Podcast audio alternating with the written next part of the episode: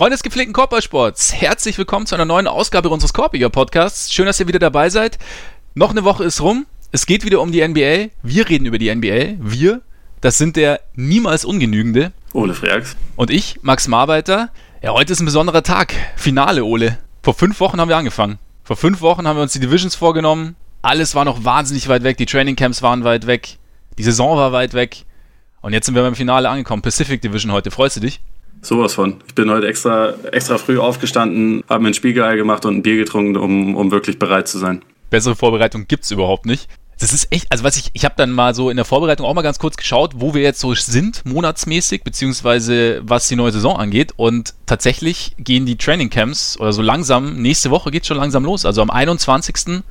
treffen sich die Spieler langsam, die zu den China Games müssen, also die beiden Teams, Sixers, Mavs. Die Training Camps beginnen am 25. und am 28. geht schon los mit der Preseason. Knaller Melbourne gegen Philly und Boston gegen Charlotte. Ja, und du wirst halt jetzt schon überall die ganze Zeit mit so geilen Workout-Videos zugeballert, wo natürlich noch nie irgendjemand daneben geworfen hat, was eigentlich das Beste an diesen Videos ist. Da merkst du schon, sie sind alle heiß auf die neue Saison. Selbst Spieler, die eigentlich nichts mehr mit der NBA zu tun haben, wie Andrew Bynum. Stimmt. Es war beeindruckend. Also ich hätte ihn sofort verpflichtet nach dem Video. Also wie geschmeidig der da übers Feld rumpelt. Also. Sensationell. Nur Damian Lillard hat keine Workout-Videos. Hast du mitbekommen? Ja, wie er sich mit Leuten darüber streitet, dass die denken, er hat sonst nichts. Also kümmert sich nicht um sein Spiel. Aber ich meine, gut, wenn er jetzt halt alle paar Tage irgendwie das vorab berichtet, dass irgendein Reporter zu irgendeinem anderen Medium wechselt, dann muss man halt sich schon fragen, was macht der eigentlich den ganzen Tag? Trainieren und dann gucken, was so die Reporter in ihrer Freizeit anstellen, beziehungsweise wo sie unterschreiben. Ich finde es aber, ich finde es ja ehrlich gesagt eher sympathisch mittlerweile, wenn man keine Workout-Videos postet, weil... Ja, ich auch, das ist ja auch total albern. Also, wie gesagt, diese Videos haben ja sowieso keinen Wert, weil das immer dann ein Zusammenschnitt ist von allen Dingern, die reingegangen sind. Also es ist ja nicht so, dass du da irgendwie authentische Einblicke oder sowas bekommst oder dass man denkt, oh ja, der strengt sich aber wirklich an, ne? Das ist ja einfach nur immer alles schön zusammengeschnippelt. Genau. Und es sieht dann auf Social Media natürlich wunderbar aus, auch einfach, weil es immer relativ kurze Clips sind und du immer denkst, oh ja, schön. Und man ist ja sowieso ein bisschen auf Basketballentzug, deswegen sieht man es dann, guckt man sich es ja auch an, aber es hat natürlich keinen Wert und ist letztendlich auch ein Stück Selbstdarstellung. Also ich glaube, JJ Redick war das, der neulich irgendwie mal ein bisschen länger darüber geredet hat und gesagt hat, so die Sachen, an denen er im Sommer arbeitet, er will eigentlich nicht unbedingt, dass andere Leute das sehen können, weil es geht ja um sein Arsenal letztendlich und um das, wie er als Spieler besser werden will. Das geht ja im Sommer eigentlich wirklich niemandem was an, gerade wenn du damit vielleicht auch jemanden überraschen willst. Ja, es geht um den Aha-Effekt dann im Endeffekt. Aber ich meine, ich schaue mir die schon ganz gerne an. Also ich finde auch immer so, dann ein bisschen lockerer Atmosphäre das Ganze sieht, macht schon Spaß. Aber ich fand Lillards Antwort eigentlich ganz gut. Braucht kein Kamerateam in meinen Workouts. Kommen wir zum wirklich Wichtigen, zu unseren Division-Mottos. Ich glaube mittlerweile... Ja gut, hoffentlich gibt es neue Hörer und falls es neue Hörer gibt, wir haben uns während unserer Division-Serie für jede Division ein eigenes Motto ausgedacht, unter dem die Division für uns steht, also für jeden einzelnen von uns. Jeder hat sich ein eigenes ausgedacht und danach wurde abgestimmt. Habt ihr abgestimmt? Letzte Woche war die Central Division dran, die schönste Division der NBA und ich hatte meinen Ego-Trip und habe sie einfach West Lake Michigan genannt, weil die Bulls westlich des Lake Michigan sind, weil die Bucks westlich des Lake Michigan sind und ich mich da komplett drauf konzentrieren werde. Ole hatte objektiv betrachtet die wesentlich bessere Idee. Homebrew Division. Wer genau wissen will, was das bedeutet, hört am besten letzte Woche nochmal rein bei der Central Division. Ole hat am Ende auch ziemlich deutlich gewonnen. Zu Recht. Das ist sehr großzügig von dir, dass du das anerkennst. So bin ich. Ich war aber auch beeindruckt, muss ich sagen. Trotzdem möchte ich an dieser Stelle nochmal einen Dank an alle aussprechen, die den wilden Ritt auf meinem Ego-Trip mit mir gemacht haben. Schön war's. Diese Woche kümmern wir uns um die Pacific Division, habe ich ja vorher schon kurz gesagt. Bevor wir starten, müssen wir uns aber noch der aktuellen Newslage widmen, denn es gibt News. So langsam tröpfeln sie wieder rein und die erste ist gar nicht mal so wahnsinnig positiv. Russell Westbrook wurde operiert. Zum 3. oder 4. Mal am gleichen Knie? Ich glaube, es ist tatsächlich sogar schon das 4. Mal. Also wenn ich das richtig im Kopf habe, 2013 gab es ja ursprünglich diese Verletzung, wo Patrick Beverley in ihn reingerannt ist, wo er sich dann den Meniskus gerissen hat. Da wurde er einmal operiert, dann wurde er, glaube ich, im Oktober desselben Jahres und im Dezember jeweils nochmal operiert, weil es Irritationen gab. Und jetzt ist das dann mit dem rechten Knie das 4. Mal. Gerade bei einem Spieler, der so auf seine Athletik vertraut oder vertrauen muss, ist das natürlich nicht optimal, aber andererseits muss man natürlich sagen, bis jetzt hat es noch keinen negativen, oder die anderen 3 OPs hatten noch keine negativen Auswirkungen, aber ich meine natürlich, das Timing ist wahnsinnig bitter.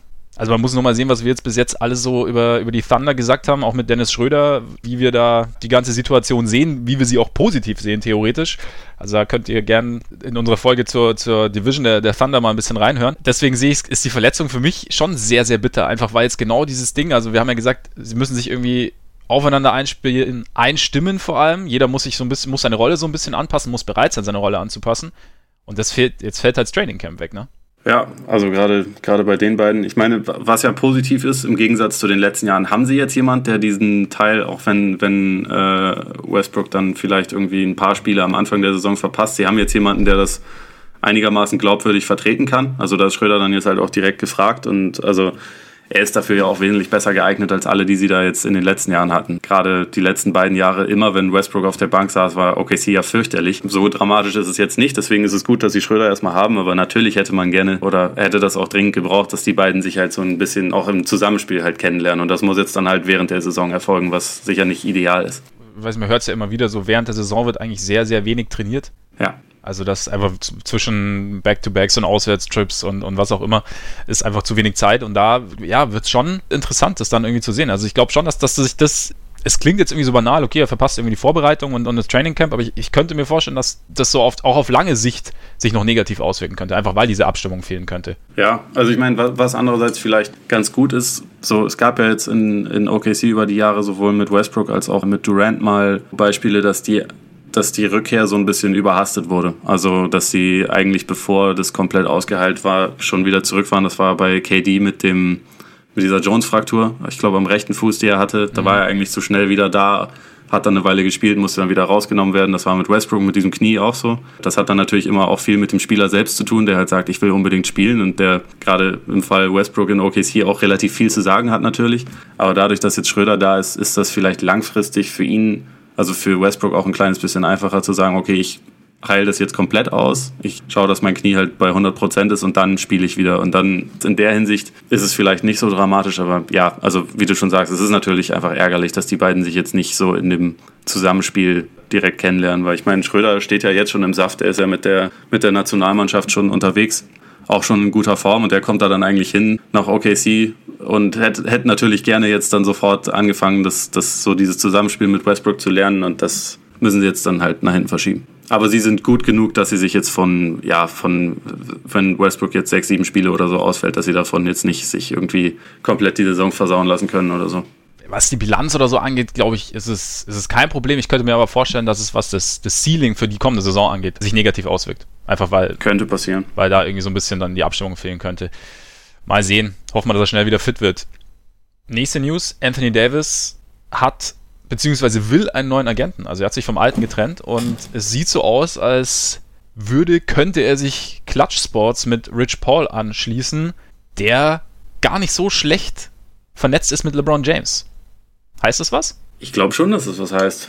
Wenn es jetzt irgendein anderer Agent gewesen wäre, dann hätte ich gesagt, okay, vielleicht ist Davis mit seinem Status grundsätzlich als Superstar, was Werbeeinnahmen oder so angeht, noch nicht so zufrieden. Und bei Rich Paul, ich meine gut, der Part spielt da mit rein, aber der hat natürlich auch einen sehr großen Einfluss, was jetzt, auch wenn es darum geht, irgendwie seinen Willen oder beziehungsweise den Willen des Spielers irgendwie durchzupressen. Also er hat jetzt mehrfach so mit Bledsoe war das damals so, mit Tristan Thompson war das so, quasi Mini-Streiks provoziert, bis es dann halt einen entsprechenden Vertrag gab und so. Und ich weiß nicht, ob das bei Davis dann heißt, dass, also ich meine, dass der immer nur Max-Verträge kriegen wird, ist ja eh klar, aber ich weiß nicht, ob das bedeutet, dass dann jetzt vielleicht noch mehr Druck entsteht und vielleicht noch mehr auch die Bereitschaft dann seitens der Agenten und vielleicht auch dann seitens von Davis da ist, wenn es nicht gefällt in New Orleans und das Team halt keinen Schritt nach vorne macht, dann auch einen Trade zu fordern.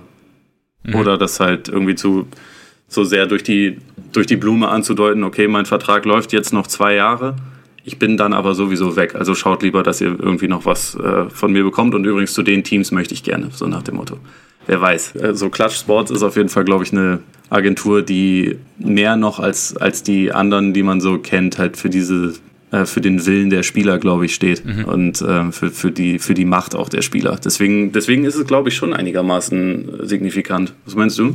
Ja, also gerade mit Blick darauf, den Willen zu bekommen oder auch ja, seine Situation, glaube ich, einfach zu verbessern, egal ob es jetzt durch einen Trade ist oder durch einen neuen Vertrag oder einfach dadurch das Team selber oder die Franchise selber so ein bisschen unter Druck zu setzen, um das eigene Team zu verbessern, kann ich den Schritt schon verstehen, weil ich meine, Davis ist jetzt eine Zeit lang in New Orleans und es ging jetzt leicht bergauf, aber ich meine, er geht Richtung Prime und er möchte halt auch, denke ich, irgendwann was gewinnen und dann ist er jetzt halt, ja, sind die Pelicans jetzt, okay, er hat jetzt diesen Agenten, der den Druck ausüben kann oder er hat ihn vielleicht, ich meine, das ist ja noch nicht fix, ne? Noch nicht, endgültig. Genau.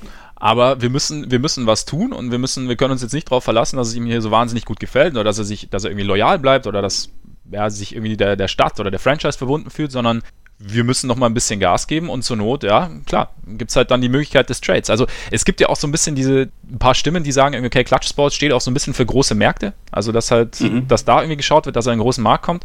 Also klar, die ersten haben natürlich auch direkt gesagt, die Lakers sollen schon mal Davis-Trikots produzieren und verkaufen.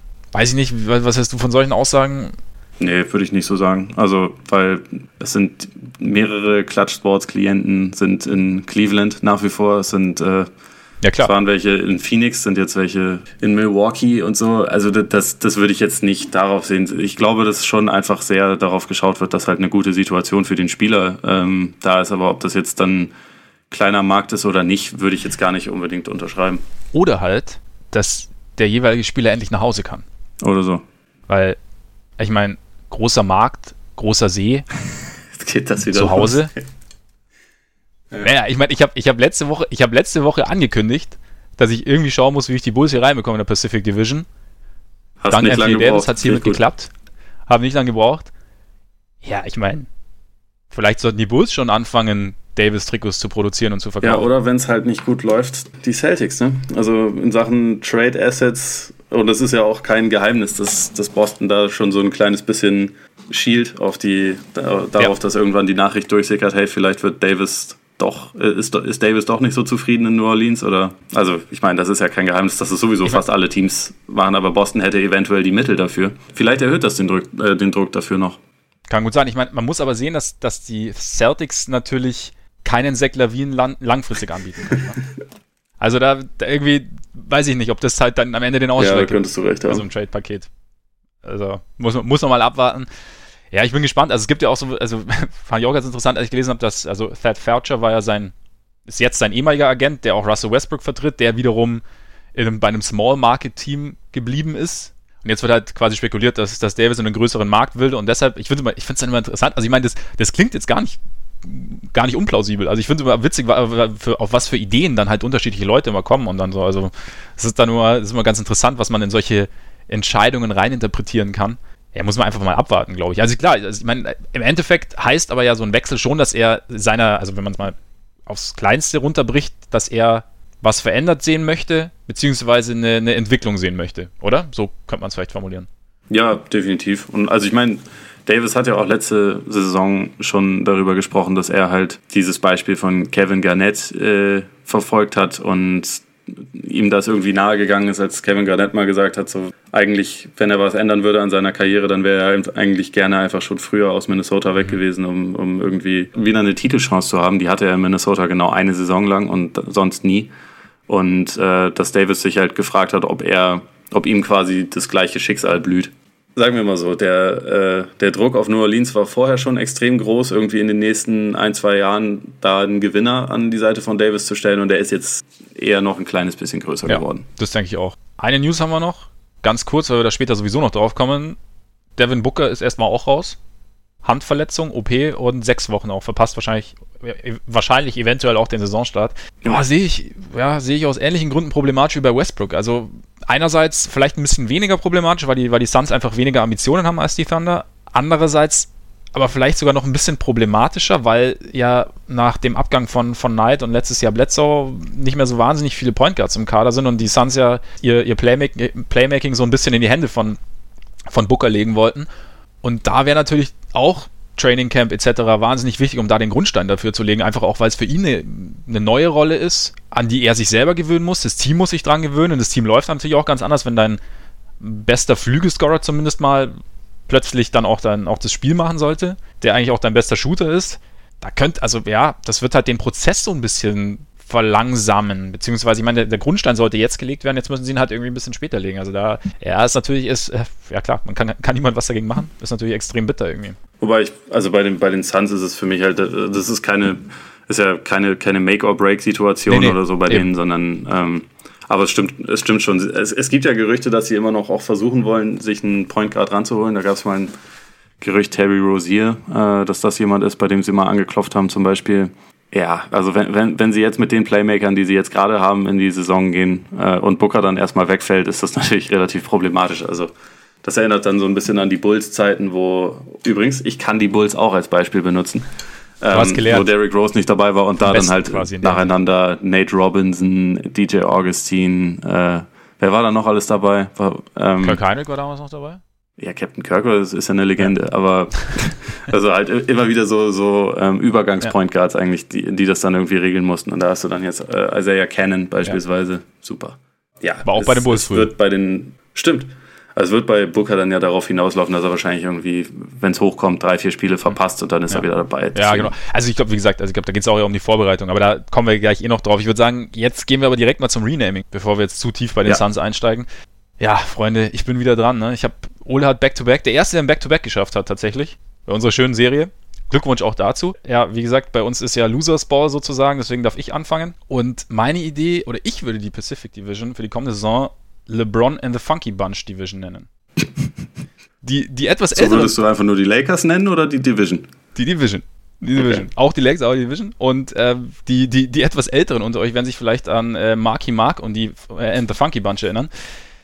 Marky Mark, heute besser bekannt als Mark Wahlberg, selten gut gelaunt, aber höchst effizient beim Durchsetzen seiner diversen Anliegen in Filmen. Früher hochbegabter Rapper. Auch gern zusammen mit Prince, Alto Joe, aber damals Anfang der 90er eben mit The Funky Bunch, und interessanterweise war ihr berühmtester Track tatsächlich Good Vibrations, was wieder perfekt zu den Lakers passt. Also klar, LeBron steht über allem für mich in der Division, sogar über den Warriors, einfach weil zu den Lakers, und ja, The Funky Bunch kannst du jetzt natürlich, wie du sagst, perfekt auf die Lakers ummünzen, weil es ist tatsächlich ein ziemliches Funky Bunch mit den Herren Lance und JaVale und Rondo und Beasley und Lonzo und Kuzma. Nummer 1. Aber die Division an sich ist ja auch ziemlich funky. Da hast du die Kings, ja, wo auch ganz wild getanzt wird, wenn es um Big Man geht, wenn es um ein bisschen Chaos geht. Da hast du die Warriors, die wahrscheinlich das funkyste Team, keine Ahnung, aber wo halt einfach wahnsinnig, die halt auch für ordentlich Späßchen sorgen.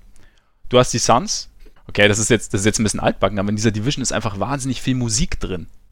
Und deswegen LeBron and the Funky Bunch Division. Nicht schlecht. Also, ist sogar schlüssig. Ich war mir am Anfang nicht sicher, ob es nur auf die Lakers passt, aber doch, es passt auch auf die Division. Danke. Bei mir ist es für die Game of Thrones-Fans unter euch King's Landing, aus offensichtlichen Gründen einmal. Das ist ja quasi die Hauptstadt, das heißt, dort wird regiert, deswegen ist da der Champion, der amtierende und auch der kommende Champion, wenn wir ehrlich sind, die Warriors. Dazu ist der King da, LeBron, haben wir mitbekommen. Die Kings sind da. Sehr schön, ja. Yes. Wird sehr meta. Ja. Und dazu... Bei den Clippers ist jetzt beschäftigt jemand, den ich so als so eine Art Executive King der NBA-Geschichte eigentlich fast schon bezeichnen würde, mit Jerry West. Von daher, sagen wir mal, es wird dort regiert, und das auch ja in verschiedener Hinsicht. Deswegen bin ich jetzt mal darauf gekommen. Klingt auch gut. Game of Thrones passt eigentlich perfekt. Also es gibt diverse Analogien für alles Mögliche. Ne? Ja, Freunde, jetzt seid ihr dran. Stimmt ab. Siehst du, das ist jetzt vielleicht ein bisschen eklig, aber wenn Austin Rivers noch bei den Clippers wäre, dann hätte man sogar noch die Lannisters mit reinbringen können. Aber leider ist er gewechselt. Von daher. Nee, aber jetzt müsst ihr wieder abstimmen, beziehungsweise wir werden euch über Twitter informieren, ab wann abgestimmt werden kann. Ja, entweder trägt Ole den Erdrutschsieg davon und beendet diese ganze Geschichte mit 4-2, oder wir bräuchten theoretisch ein Spiel 7. Sollte ich ausgleichen. Wir müssen dann überlegen, was ein potenzielles Spiel 7 sein könnte. Da setzen wir uns mal zusammen noch, oder? Virtuell, weil... Ja, suchen wir einen neuen Spitznamen für Tibor Pleiss oder so. Zum Beispiel. Ich weiß nicht, ob du das wusstest, aber bei basketballreference.com steht auf seiner Seite als einer der Spitznamen The Octopus. Ich weiß nicht, ob irgendjemand ihn schon mal so genannt hat, aber vielleicht sollten wir das optimieren. Auf jeden Fall. Also das wäre auf jeden Fall eine Möglichkeit. Mit dem Ziel dann... Verdammt, jetzt wo ich das gesagt habe, werden sowieso alle für dich stimmen, damit es halt dieses Spiel 7 gibt. Aber es ist okay. Nein, das solltet ihr nicht tun. Hört euch die Namen genau an, hört euch die Begründungen genau an und entscheidet dann nach bestem Gewissen. Nur so funktioniert's. Na gut. Wir haben gerade schon sau viel über die Lakers geredet. da können wir jetzt eigentlich auch direkt zum interessantesten Team der Pacific Division kommen, weil da sind wir uns eigentlich beide einig, ne? Da kommt man eigentlich meiner Meinung nach nicht dran vorbei. Also es ist ja auch das interessanteste Team wahrscheinlich der gesamten NBA, zumindest so am Anfang. Einfach weil ich glaube, wir alle haben halt irgendwie ziemlich viele Fragezeichen, was das angeht. Irgendwie, also einerseits, wie so dieses Spielermaterial zusammenpasst, wie sie überhaupt auftreten werden. Also beispielsweise, ob man LeBron viel auf der 5 sehen wird, wie sich Rondo und Lonzo vielleicht ergänzen, ob die nebeneinander koexistieren können oder eben nicht. Ronzo, nicht schlecht. Dann wie lange es dauert, bis es halt so die ersten Subtweets gibt, so die ersten passiv-aggressiven Aussagen von LeBron irgendwie über die Jüngeren, dass sie nicht genug arbeiten, was weiß ich. Das wird ja früher oder später alles passieren. Und also ich bin jetzt schon sehr gespannt drauf, wie genau das passieren wird, ob es dann vielleicht während der Saison schon irgendwelche Trades gibt. Und dazu gibt es dann halt so Sachen wie Lonzo hat jetzt an seinem Wurf gearbeitet, es ist nicht mehr ganz so hässlich wie vorher. Hast du die Videos gesehen zufällig? Ich habe noch gar nichts gesehen, ne? Es ist tatsächlich, sieht besser aus. Auch ein bisschen, also sagen wir mal so, der Wurf war letzte Saison hässlich wie die Nacht und jetzt ist er dann, ja, vielleicht so Dämmerung, Morgengrauen. Es ist immer noch keine natürliche Wurfbewegung, ist immer noch nicht schön, aber es sieht halt einfach ein bisschen flüssiger aus. Es ist immer noch nichts, was man jetzt irgendwie in einen Lehrbuch schreiben würde, aber er scheint dran zu arbeiten und es scheint irgendwie in die richtige Richtung zu gehen, was auch sehr wichtig ist, weil es halt letzte Saison fürchterlich war. Also das ist ja auch schon so ein Thema, also wie kriegt man irgendwie genug Shooting aus diesem Kader raus? Also jemand wie Lonzo, der wird ja nicht wahnsinnig viel den Ball in der Hand haben, weil nominell geht zwar LeBron da nicht als Point Guard hin, aber es wird ja immer so laufen, dass er relativ viel den Ball in der Hand hat und dann ist halt auch wichtig, dass die Leute, die um ihn herum spielen, zumindest fähig sind, auch ein bisschen Gefahr auszustrahlen. Müssen jetzt wahrscheinlich nicht alle irgendwie Knockdown-Shooter sein, aber es muss zumindest ein gewisses Potenzial vorhanden sein und sie müssen eine gewisse Gefahr ausstrahlen. Das hat Lonzo halt letzte Saison absolut gar nicht getan. Also ich glaube ich habe so eine Grafik gesehen von allen Leuten, die mindestens 200 Field Goals versenkt haben, hatte er die schlechteste Quote von allen Spielern. Das ist natürlich schon schlecht. Da ist es sehr, sehr wichtig, dass es nach vorne geht, weil es halt sonst auch Probleme geben wird. Also auch was seine Spielzeit angeht. Aber warte mal ganz kurz, glaubst du wirklich, dass Lonzo den Ball kaum in der Hand haben wird? Weil ich meine, also klar, LeBron wird schon primär Ballhändler wahrscheinlich sein, aber es war doch eigentlich, der letztjährige Kader hat ja auch nichts anderes hergegeben.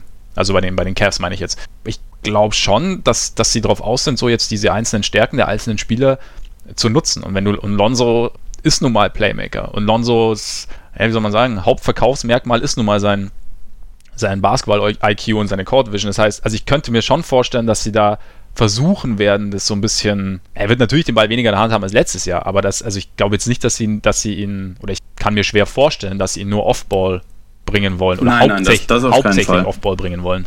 Also das, was ich eigentlich an Lonzo am liebsten mag, so spielerisch, ist, dass er den Ball halt eigentlich immer schnell macht. Und ich glaube, dass er halt immer, also dass er den Ball sehr, sehr schnell immer weiter abgibt. Und da bin ich halt gespannt, wie das so zusammenpasst, weil das war die letzten Jahre natürlich nicht LeBrons Spielweise. Also auch in den Jahren, als er gute Playmaker neben sich hatte, war er jetzt keiner, der den Ball bekommen hat, schnell weitergegeben hat, sich bewegt hat, abseits des Balles und ihn dann irgendwie wiederbekommen hat oder so. Das ist ja eigentlich nicht unbedingt sein Spiel. Und ich glaube aber, wenn Lonzo diese Art vielleicht so ein bisschen einbringen kann und LeBron da auch Bock drauf hat, dann könnte das wiederum zum Beispiel super funktionieren. Ja. Also da könnte sich das dann gegenseitig nutzen. Zumal die Konstellation, was halt bei Lonzo, glaube ich, ja auch ganz, ganz interessant ist mit Luke Walton noch als Coach, der es ja aus Golden State relativ gut kennt, so dieses Ball abgeben, dann 3-4 Off-Ball-Screens und Cut und Ball zurück und so. Also die Grundzutaten wären schon vorhanden, um so ein Spiel aufzuziehen. Und sie haben ja auch mehrere Playmaker verpflichtet, also auch noch mit Rondo jetzt zum Beispiel, oder auch mit Lance, also auch wenn Lance ist, aber also ich könnte mir schon vorstellen, so nach den ganzen Moves, die sie getätigt haben und nach dem Material, das sie jetzt zusammen haben, dass das eine Idee wäre, das Spiel ein bisschen so in die Richtung zu drängen. Ist natürlich klar die Frage, inwieweit sich LeBron darauf einlassen kann, auch nach allem, was er bis jetzt gespielt hat. Wobei LeBron natürlich auch zu den intelligenteren Spielern der Liga zählt. Also ich könnte mir vorstellen, dass er das auch hinkriegt. Klar, also ich glaube, vieles davon, wie es irgendwie funktionieren kann, hängt einerseits natürlich von der Entwicklung der Jungspieler ab, aber auch daran, inwieweit LeBron bereit ist, sein Spiel halt auch, glaube ich, einfach ein bisschen zu ändern und dahingehend vielleicht anzupassen zu dem, was sie schon haben. Also da wäre jetzt zum Beispiel das Thema, ob er bereit dazu ist, auch mal pro Spiel vielleicht zumindest 5-6 Minuten nominell Center zu spielen. Also jetzt natürlich nicht, wenn auf der Gegenseite gerade Boogie rumläuft oder so, aber wenn das andere Team auch Small Ball spielt. An sich, so das Offensivpotenzial der Lakers können sie am besten ausnutzen, wenn LeBron auf der 5 steht. Nominell. Ja. Und da ist halt die Frage, ob er dazu bereit ist, ob er dazu Lust hat. Weil wenn er sagt, nö, sehe ich eigentlich nicht, dann passiert es halt auch nicht. So, das, da muss man sich ja keine Illusionen machen. Also die Macht hat er ja.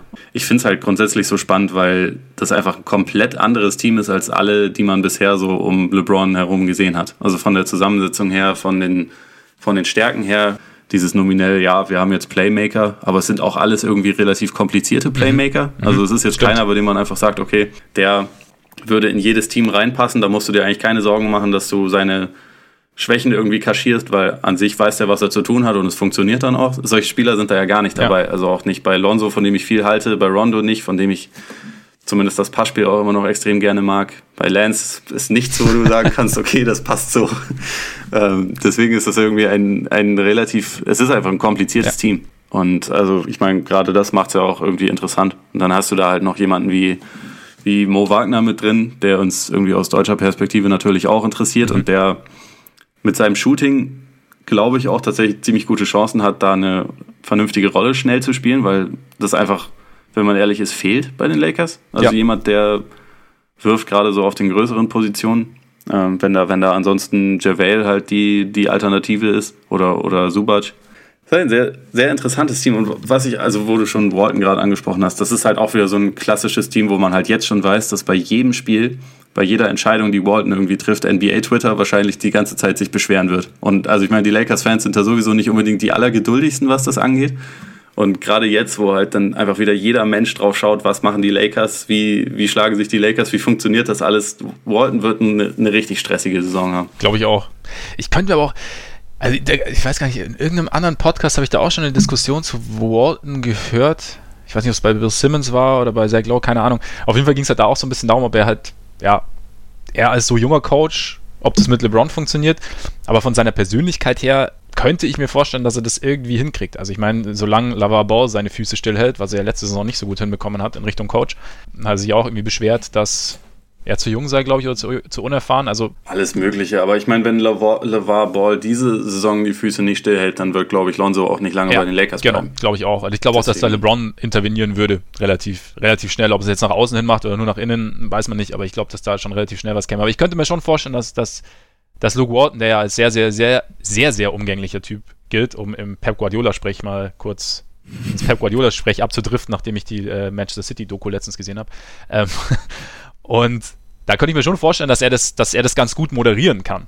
Also auch seine Entscheidungen gut moderieren kann. Aber ja, also ich meine, ja, es ist ein extrem interessantes Team. Also auch, wie du sagst, mit dem Shooting, da waren letztes Jahr, glaube ich, haben sie 34,5% von draußen getroffen als Team. War nur ein Team, glaube ich, schlechter. Und ich meine, sie haben es jetzt, Mo Wagner ist eigentlich der einzige Shooter, den sie sich dazu geholt haben, so richtig. Na und Zvi, Michailjuk, wenn sie den als Teil der Rotation ansehen, der hat einen sehr, sehr schönen Wurf. Aber ansonsten ist da nicht wahnsinnig viel dazugekommen. So Beasley hat zwar an sich sowas Ähnliches wie ein Dreier, aber am liebsten wirft er ja eigentlich lange Zweier. Ja. Das, an sich ist das ja so ein bisschen seine Philosophie. Warum einfach, wenn es auch kompliziert geht. Und ich meine, die zwei Shooter, die sich dazugeholt haben, sind trotz Shootings eher am Ende der Rotation irgendwie angesiedelt. Also da bin ich mal gespannt, also wie sie das irgendwie hinkriegen. Also ich meine, bis jetzt war ja immer so der Optimalfall LeBron und Shooter. Den haben wir jetzt nicht. Den haben wir nicht. Zumindest LeBron gehört jetzt selber zu den besseren Shootern des Teams. Ja, stimmt. Er macht ein bisschen Platz für Lonzo. Ich meine, Stand jetzt, wir wissen ja nicht, wer im Sommer wie an seinem Wurf gearbeitet hat. Also ob jetzt Ingram auf einmal einen verlässlichen Dreier hat, wie es bei Kuzma aussieht, wie sich Lonzos Wurf dann ins Spiel übersetzen lässt. Also das ist ja immer noch gerade, sage ich ja immer bei jungen Spielern, da ist ja immer noch mehr Entwicklungspotenzial vorhanden, also jetzt vielleicht bei Mit- oder Endzwanzigern. Aber was ich halt ganz cool finde, ist so diese Line-Up-Vielfalt, die möglich ist. Man kann da richtig viel rumexperimentieren, das ist auf jeden Fall richtig. Also gerade mit den ganzen Playmakern, aber auch mit den, also mein Kuzma, Ingram, die du irgendwie auf dem Flügel ein bisschen hin und her schieben kannst oder mit der 4, 3, LeBron immer auf der 5. Also reden ja viele davon, Tom Schneider und der Vladek haben ja auch gefragt, ob LeBron das Playmaking so ein bisschen abgibt und auf der 5 spielen wird. Ich finde die Idee halt schon saugut, aber ich meine, LeBron war ja immer schon ein bisschen, also ich meine, das Spiel unterm Korb ist halt schon anderes, ne? Also es ist halt kräftezehrender und es ist halt auch die Frage, inwieweit er das halt mit dann doch irgendwann demnächst Mitte 30 will, kann auf Dauer sich da unten irgendwie also mit den etwas schwereren rumzuschlagen. Ich kann mir halt irgendwie, ich könnte mir vorstellen, dass wenn er so auf die Playoffs hin das Gefühl hat, okay, vielleicht geht doch noch mehr mit dem Team, als ich jetzt dachte, weil jetzt gerade denkt das, glaube ich, niemand, auch er nicht, dass das irgendwie ein Titelcontender ist, dann wäre die Bereitschaft wahrscheinlich da, das zumindest irgendwie, keine Ahnung, 10 Minuten pro Spiel zu machen. Ich kann es mir aktuell schwer vorstellen, dass er da während der regulären Saison auch andauernd Bock drauf hat, weil, wie gesagt, es ist wirklich extrem kräftezehrend. Da müsste er sich schon sehr umstellen. Könntest du dir vorstellen, dass es sowas wird wie das Curry-Durant Pick-and-Roll bei den Warriors, was potenziell total gut ist, was aber kaum angewandt wird, um es dann sehr dosiert in entscheidenden Momenten mal anzuwenden? Also was eingeübt wird quasi natürlich, ne? Aber ja, das... Also wie gesagt, ich glaube noch nicht, wahrscheinlich noch nicht diese Saison, weil sie diese Saison einfach noch nicht in solche Situationen kommen werden, aber ich kann mir schon vorstellen, dass so der Gedanke auch ist, dass man das, wenn sie vielleicht nächstes Jahr dann noch einen Kawhi oder einen Davis oder was weiß ich auch noch im Team haben, dass das dann, okay, Davis vielleicht nicht, der kann dann selber auf der 5 spielen, aber also sagen wir mal, es wäre dann vielleicht Kawhi oder so, dass LeBron dann schon aufrückt. Also ich meine, wir haben das ja auch 2016 hat er ja auch nominell den Rim Protector gemacht. Da war dann Love vielleicht noch mit auf dem Feld in den Finals, aber da war derjenige, der da irgendwie die Halbside-Defense übernommen hat und so dieses Roaming relativ viel gemacht hat. Und das par excellence war ja LeBron. Also von daher, dass er, glaube ich, in den allerwichtigsten Drucksituationen sowas, also die Bereitschaft dazu hat und auch die Fähigkeiten nach wie vor dazu hat, da würde ich nicht dran zweifeln. Aber ja, ich glaube auch, dass es sehr dosiert eingesetzt wird. Könnte vielleicht auch interessant werden, wenn sie dann nächstes Jahr noch den einen oder anderen zubekommen, wie es dann gegen die Warriors aussieht, weil dann, wenn er mit Green dann das Matchup hat quasi, wenn die Warriors ihr kleines Line-Up spielen. Genau, das war ja da so ein bisschen der Schlüssel, weil er halt bei Green nicht auf dem Fuß stehen muss, weil der Wurf halt nicht toll ist bei Draymond. Das ist wahrscheinlich die einzige richtig große Schwäche, die er hat, dass der Wurf einfach nicht sicher ist. Dann wären die Warriors noch ein bisschen unfairer, wenn er den irgendwie mit, keine Ahnung, 38% treffen würde oder so. Dann könnten wir den Laden dicht machen. Ja. Ich finde, auf einer anderen Ebene ist die Saison, also jetzt nochmal zurück zu den Lakers, finde ich aber auch interessant, einfach so, du hast ja auch schon gesagt, ich glaube, es ist auch so ein bisschen so ein Vorspiel der Jungen. Also sie haben jetzt irgendwie so diesen jungen Kern und jetzt wird halt geschaut, okay, wer passt zu LeBrons Standards?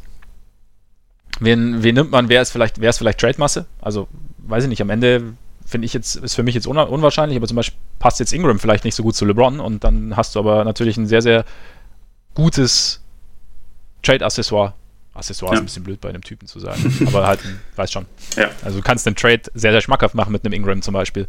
Und da bin ich auch mal gespannt, in welche Richtung es da geht. Zumal sie ja nächstes Jahr dann auch wahnsinnig viele Verträge auslaufen und sie 4 Teamoptionen haben. Ja. Lonzo, Kuzma, Ingram und Josh Hart. Die werden sie, der auch so ein bisschen untergeht, denke ich mal, alle ziehen. Also, denke ich auch. Also allein schon wegen dem Preis. Das so, diese Rookie-Verträge sind ja einfach angenehm. Ja. Die musst du eigentlich ziehen. Aber sie sind dadurch halt auch günstig. Wie viel Cap dann vorhanden sein wird, hängt natürlich ein bisschen davon ab. Aber es ist ja, sie hätten theoretisch Platz für einen Kawhi zum Beispiel. Ich habe mir mal so kurz so die Free Agents für nächsten Sommer angeschaut. Also ich glaube, ich weiß nicht, so Durant können wir wahrscheinlich abhaken, oder? Ich weiß nicht, ob wir das können, ehrlich gesagt.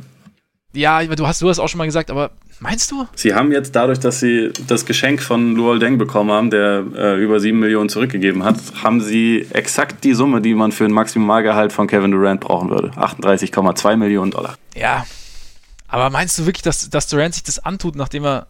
Gut, wahrscheinlich ist es ihm tatsächlich wurscht, aber... Ich glaube nicht, dass es ihm wurscht ist, deswegen wird es wahrscheinlich letztendlich auch nicht passieren. Ich glaube deswegen, wenn er wechselt, geht er wahrscheinlich eher nach New York oder so. Das würde ich momentan fast als wahrscheinlicher erachten oder von mir aus Washington. Wobei das echt... Chicago. Okay. Ich werde es immer einbringen, also... irgendwie muss man die Puls immer unterkriegen. Ich glaube es nicht, aber ich glaube nicht, dass man es ausschließen darf, weil dafür ist irgendwie in den letzten Jahren in der NBA zu viel komisches Zeugs passiert und dass LeBron und Durant sich ganz gut leiden können, ist ja auch kein Geheimnis. Deswegen, ich würde es nicht komplett ausschließen. Ich glaube, andere Leute sind wahrscheinlicher, aber ich meine, kann irgendjemand bei Durant sagen, okay, ich weiß jetzt genau, was der Typ will oder wofür er steht? Ich habe nicht den Eindruck. Also da hatte ja, ich glaube, während den Finals oder nach den Finals hatte Zach Lowe so eine Geschichte darüber gemacht, wo er auch mit vielen irgendwie aus dem Umfeld von KD gesprochen hat und dann danach irgendwie noch hatte noch einen Podcast darüber gemacht und eigentlich gesagt, an sich habe ich keine Ahnung, was KD will. Ich glaube, das war sogar die Überschrift irgendwie von dem Artikel, What does KD want? Und so, die Quintessenz davon war, eigentlich weiß es niemand.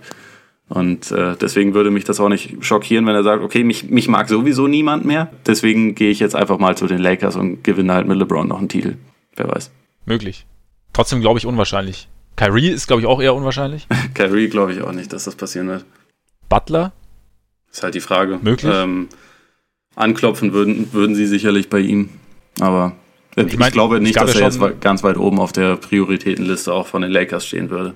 Glaube ich jetzt auch nicht. Aber er war zumindest mal, es gab ja schon, bevor er seinen Vertrag damals in Chicago verlängert hat, gab es ja damals schon Gerüchte, dass er gerne irgendwann in L.A. spielen würde. Von daher vielleicht nicht uninteressant. Gut, Kawhi ist natürlich so der Nummer 1 Free Agent, da kommen wir später noch genauer dazu, wenn wir dann auch über die Clippers reden. Kawhi natürlich immer möglich. Finde ich nicht uninteressant, finden wir Middleton. Als dritte Option wunderbar. Ja, wenn du sagst LeBron, Ingram und dann Middleton. Ja, ich weiß nicht, ob er da schon... Kommt ein bisschen auf die Entwicklung von Ingram jetzt natürlich an, wie es jetzt weitergeht. Aber wenn du jetzt von den Top Free Agents keinen bekommst, würde ich mich vielleicht relativ schnell um Middleton kümmern. Ja, also anklopfen auf jeden Fall. Fände ich irgendwie so vom Fit her gar nicht so uninteressant.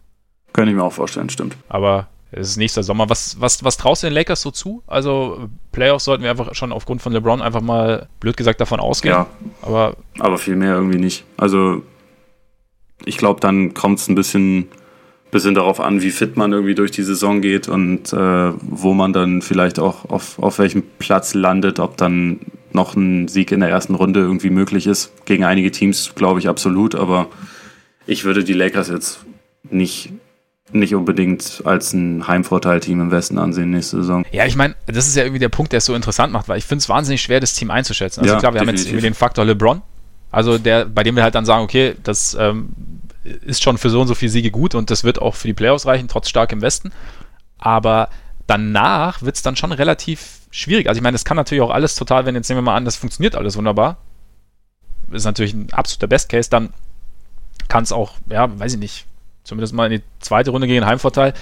Es kann aber natürlich auch alles total kollabieren. Es kann auch sein, dass Lonzo und Rondo sich überhaupt nicht grün sind, beziehungsweise der eine neidisch auf den anderen ist, wenn er Spielanteile hat, dass man irgendwie für Kuzma und Ingram keine richtige Rolle findet, dass LeBron irgendwann genervt ist, dass, weiß ich nicht, Lance der guten alten Zeiten willen LeBron im Nacken pustet. Also es kann alles passieren. Also deswegen, das ist ja irgendwie so diese Essenz dieses Teams. Also dass es halt einfach so absolut unvorhersehbar ist, wie es halt am Ende funktioniert. Aber ich denke schon auch, dass sie, also klar, Playoffs und dann, ja, ich könnte mir so vorstellen, dass sie so um 5 rum reinkommen, vielleicht. Und dann, wie gesagt, kommt es irgendwie aufs Matchup an und wie weit jetzt die Jungen auch sind, also wie weit sie sich jetzt auch über den Sommer verbessert haben. Also gerade bei Ingram und Kuzma und so, da ist ja sicherlich oder eventuell nochmal ein Sprung drin oder sollte ein Sprung drin sein. Und da muss man mal sehen. Und dann schauen wir mal, ob sie während der Saison dann vielleicht noch Anthony Davis per Trade holen oder so. Schauen wir mal weiter. Zum Beispiel. Ich glaube, oder was Toronto macht zum Beispiel, ja. wenn man keine Signale von Kawhi bekommt, ob da in die Richtung dann vielleicht irgendwas passiert. Ja. Könnte ja auch sein. Also ich glaube, das wird einfach die ganze Saison über sehr interessant sein. Und es wird halt ständig auch irgendwelche Gerüchte geben, so der und der mag den nicht und der und der würde lieber mit dem zusammenspielen und so sollte das Line-Up eigentlich aussehen. Also ich glaube, mit den Lakers wird man nicht müde in dieser Saison. Ich glaube, wir werden noch das ein oder andere Mal über die Lakers sprechen in den kommenden Monaten. Zumal sie ja auch wahrscheinlich den besten Spieler der Pacific Division momentan haben, oder? Ich glaube, da gibt's von mir gibt's da keinen Gegenwind. Das ist. Machen wir den Standardwitz, oder? JBL. Ja. Okay. Abgehakt. LeBron natürlich. Wie ist in 3 Jahren bei dir? Da habe ich mir mal Durant notiert. Wobei ich nicht überzeugt davon bin, dass er in 3 Jahren noch in der Division ist. Aber von den Leuten, die momentan dort sind, glaube ich KD, weil, also wenn wir so auf den Day-to-Day-Impact defensiv und offensiv blicken, dann kann man jetzt schon dafür argumentieren, dass er es eigentlich wäre in der Division. Ich glaube, wenn es jetzt aber darum ginge, ich will eine Serie oder ein Spiel gewinnen, dann würde ich halt jederzeit LeBron nehmen, weil er da, glaube ich, einfach auch in Sachen Spielintelligenz einfach noch ein bisschen über allem schwebt. Aber so, LeBron kann ja jetzt auch nicht mit 36 immer noch genauso gut sein, wie er jetzt ist. Und Durant ist halt die paar Jahre jünger. Also der ist in 3 Jahren, ist er 33. Oder nee, sogar erst 32. Er wird, glaube ich, im September wird er jetzt erst 30. Ich glaube, von den Leuten, die aktuell so dort sind, dann wird es er sein. Was meinst du? Sehe ich auch so. Also es wäre wahrscheinlich so dieses, wovon man ja schon Jahre immer mal wieder spricht, so dieses, die schleichende Übergabe des Zepters sozusagen. Ja. Womit wir wieder beim König wären. Von daher, also Stand jetzt von den Leuten, die jetzt da sind, sehe ich auch Durant. Einfach weil Durant jetzt schon der zweitbeste Spieler ist und wahrscheinlich sich die Leistungen oder Leistungsgrenzen der beiden von LeBron und KD so langsam anpassen aneinander und KD dann so ein bisschen vorbeizieht, einfach aus Altersgründen, könnte ich mir auch gut vorstellen. Ist halt die Frage, wenn Durant geht, sieht schon wieder wesentlich spannender aus, gell? Also ja, ich glaube, Curry bleibt dann in der Division sein Leben lang, schätze ich mal. Der wäre dann 33 und ich glaube, sein Spiel wird ganz gut altern, deswegen kann man ihn da sonst als, wäre jetzt keine ganz schlechte Backup-Option. Als Backup, ja. Übrigens, wir hatten doch, ich weiß nicht mehr genau, bei welcher Division das war, aber wir hatten einmal die Hörerfrage bekommen, dass wir Ü30 gegen U30 Teams aufstellen sollten aus der Division. Und ich glaube, die Pacific ist eventuell die einzige, wo das ältere Team das bessere ist. Da kann man vor allem noch ein bisschen schummeln, weil Durant wird ich glaube, in 2 Wochen wird er 30. Das heißt, dann Saisonstart, dann war er auch noch mit drin. Aber ansonsten, hast halt LeBron, Curry, Iggy. Das ist schon mal ein ganz guter Start, um da eine ganz, ganz gute Truppe zusammenzustellen, Ü30. Ja, stimmt. Also ich meine, allein, also wenn wir Durant dazuziehen, Durant, LeBron und Curry würde in meinen Augen schon reichen, um zumindest halbwegs gute Chancen gegen die Jugend zu haben. So, da können auch die anderen beiden Spieler dann die Laberköpfe aus dem Korbjäger-Podcast sich einfach hinstellen und ich glaube, das passiert dann auch noch. Das wäre doch mal was. So ein bisschen den Spot-Up-Shooter kannst du noch machen. Ich bin ja bei Ü30, du bist ja U30 dann. Ja, gut. Du verteidigst mich dann, weißt du?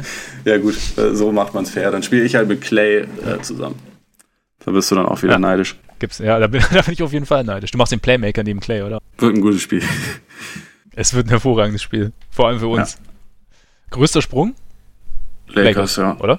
LeBron sollte schon so für 10+ Siege gut sein, von daher. Wahrscheinlich sogar für ein bisschen mehr. Gut. Ja, ich meine, letztes Jahr haben sie 35 gewonnen, also so um die 45, 50 sollten sie sich schon bewegen, denke ich. Ich denke auch irgendwo in der Größenordnung. Denke ich, oder? Ja, Mitte 40 wahrscheinlich, so 45, ja, sowas. Und Fall? Fall finde ich schwieriger. Ja, ich auch. Ich meine, die Kings haben schon wahnsinnig viel verloren letztes Jahr. Das kann man bei ihnen halt immer sagen. Ja, aber sie sind halt auch nicht komplett talentfrei. Also ich meine, sie sind nicht geil zusammengestellt, aber... Nee, aber ich hab vorhin auch mal geschaut, also es sind schon... zumindest viele interessante Spieler dabei. Und das hattest du halt bei den Kings über die letzten Jahre nicht unbedingt immer. Also es sind schon einige, die man irgendwie gerne spielen sehen möchte. Aber ich weiß nicht unbedingt, ob sie, wenn sie halt, was sie hoffentlich machen werden, komplett darauf setzen, diese jungen Spieler einzusetzen, ob sie dann nochmal an 27 Siege rankommen werden, die sie letzte Saison geholt haben. Wahrscheinlich werden sie eher ein paar weniger. Deswegen hatte ich sie da jetzt auch bei größter Fall zumindest mal notiert. Ja, aber ich meine, was würden sie denn, wenn sie jetzt dann 23 oder 20... Ja, also viel tiefer. Ich meine, viel weniger. Die Suns, die letztes Jahr wirklich nicht wirklich gewinnen wollten, die hatten letztes Jahr 21. Ja. Also und ich glaube, viel weiter können die Kings nicht fahren. Das wird kein großer Fall irgendwie werden. Und ja, Clippers weiß ich nicht. Clippers sind irgendwie, da gehen wir auch noch intensiver drauf ein. Ich meine, sind irgendwie interessant, gut zusammengestellt. Letztes Jahr 42 gewonnen, vielleicht ein bisschen weniger. Ja, könnte sein. Ja, aber in Wirklichkeit werden es dann wahrscheinlich irgendwie so 39 oder so. Also ja, ein ganz tiefer Fall sehe ich bei ihnen jetzt auch nicht. Ja. Deswegen würde ich jetzt einfach pro forma mal die Kings hier nehmen. Ja, gehe ich mit. Mangels Alternative. Und noch ganz kurz wegen, was den Sprung angeht, wo du die Suns gerade erwähnt hast, die nur 21 Spiele gewonnen haben und nicht gewinnen wollen. Jetzt wollen sie ja gewinnen. Was meinst du, was bei denen möglich ist? Er kommt jetzt natürlich ein bisschen drauf an, wie schnell und wie gut Booker zurückkommt. Ist natürlich, weil das ist ja auch ein Faktor. Also bei einem Schützen, er hatte die rechte Hand, hat er sich verletzt, ne? Ja, stimmt, der hat ja gesagt, ab jetzt Lefty Buckets. Könnte natürlich auch ein bisschen dauern, bis da wieder so ein bisschen das Gefühl da ist. Also ich meine, er will jetzt seine Wurfbewegung nicht verlieren und sein komplettes Wurfgefühl, aber ich meine, Handgelenksverletzung ist an der Wurfhand ist natürlich nicht optimal.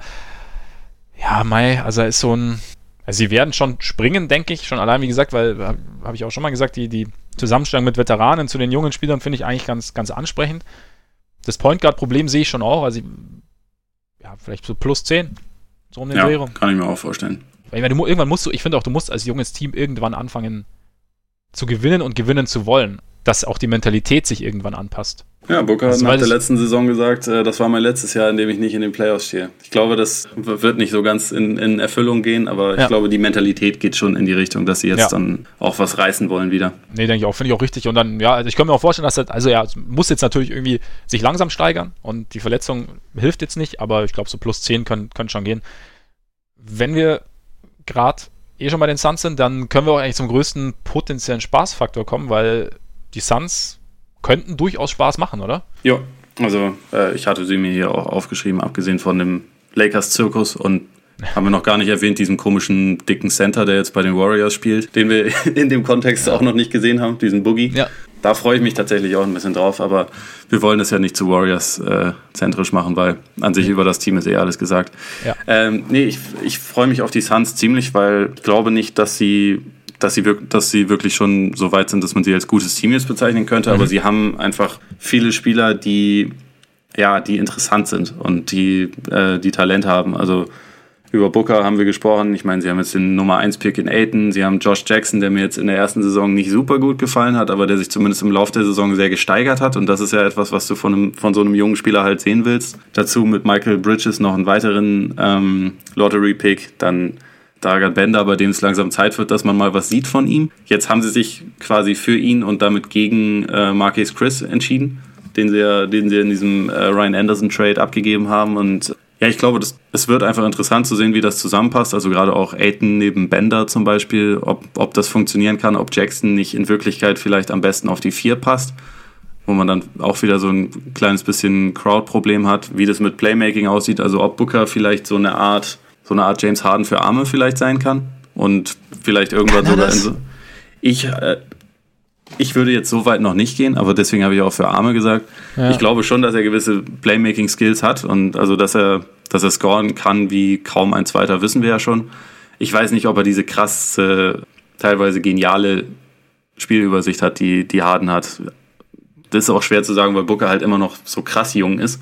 Er kam ja, glaube ich, mit 18 in die Liga und er hat zwar jetzt diesen fetten Zahltag schon gehabt, weil er halt schon 3 Saisons gespielt hat, aber er ist halt immer noch extrem jung und gerade sowas wie Spielverständnis und so, das bildest du halt auch nicht, ist glaube ich selten, dass du das halt sofort dann hast. Also da hast du dann vielleicht so Sonderfälle wie LeBron oder wie jetzt Dirk über Luka Doncic gesprochen hat, gerade vor ein paar Tagen, dass man so eine Spielübersicht eigentlich bei einem 19-Jährigen, dass er das noch nie gesehen hat, das ist ja der Ausnahmefall. Und Booker ist, glaube ich, schon extrem weit und ich finde es aber schwer zu sagen, wie weit er als Offensivspieler noch kommen kann, weil ich glaube, als Scorer sind ihm kaum Grenzen gesetzt, aber die Frage, ob er halt so ein richtig krasser Superstar werden kann, ist halt dann wirklich, wie es mit dem Playmaking aussieht. Und da bin ich einfach sehr gespannt drauf, wie das in dieser Saison aussehen wird. Ich hoffe halt so ein bisschen, dass man ihm nicht seiner Stärke beraubt. Also klar, die Suns können viel besser einschätzen, was Booker zu leisten imstande ist als ich jetzt, aber ich hoffe nur, dass sie ihn jetzt nicht seiner Scoring plus leichtes Playmaking Stärke berauben, indem sie ihn jetzt in eine Rolle pressen wollen, mangels Alternative, in die jetzt vielleicht nicht optimal fehlen ist. Das heißt, des primären Playmakers. Weiß ich nicht, vielleicht bin ich da auch irgendwie, denke ich da zu sehr in alten Bahnen.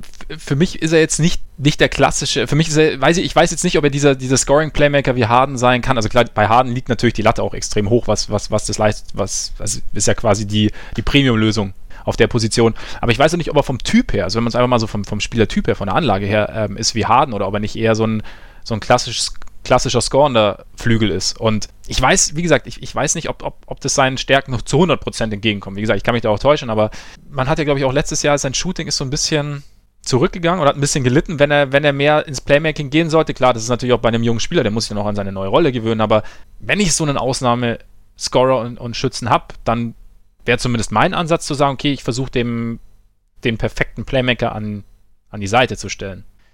Also, anstatt ihn jetzt in die... Ich finde, was man so in Ansätzen von ihm im Pick and Roll zum Beispiel gesehen hat, finde ich ihn halt so interessant, dass man durchaus schauen sollte, inwieweit er da vielleicht noch einen Schritt machen kann. Also, habe ich ja vorhin schon gesagt, dass sie eigentlich auch gucken, ob sie vielleicht noch einen weiteren Point Guard irgendwie bekommen können, den sie ihm an die Seite stellen. Da halt, also jemand wie Knight passt da natürlich einfach überhaupt nicht, aber was ich halt überlegt habe, wenn sie jetzt beispielsweise einen Spielertyp, also muss nicht er sein, aber Spielertyp Patrick Beverley an seiner Seite hätten. Das fände ich zum Beispiel ganz cool, weil einerseits kann der defensiv die schwerere Aufgabe übernehmen, was wichtig wäre, weil in der Hinsicht ist Booker richtig schlecht bisher. Und halt einer, der so, ich meine, Beverley kann den Ball bringen, er kann aber auch ziemlich gut abseits des Balles funktionieren, weil sein Wurf absolut ordentlich ist und er irgendwie offensiv weiß, was er zu tun hat und halt trotzdem, auch wenn es gefragt ist, das Playmaking ein bisschen übernehmen kann. Das wäre so jemand, wo ich denken würde, das könnte gut funktionieren.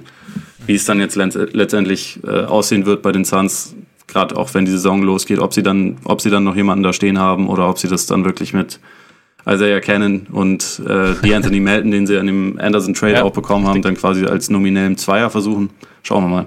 Ja, nee, also ich finde auch, mir persönlich würde auch einfach ein solider Playmaker daneben reichen, der verteidigen kann, also wie Beverley zum Beispiel, der Spielertyp könnte da echt gut hinpassen, der so, also wie gesagt, dass er halt einfach sein Playmaking dosiert einsetzen kann und auch im teilweise vielleicht mehr einsetzen kann, also Booker, aber nicht gezwungen ist, es immer zu machen. Ja.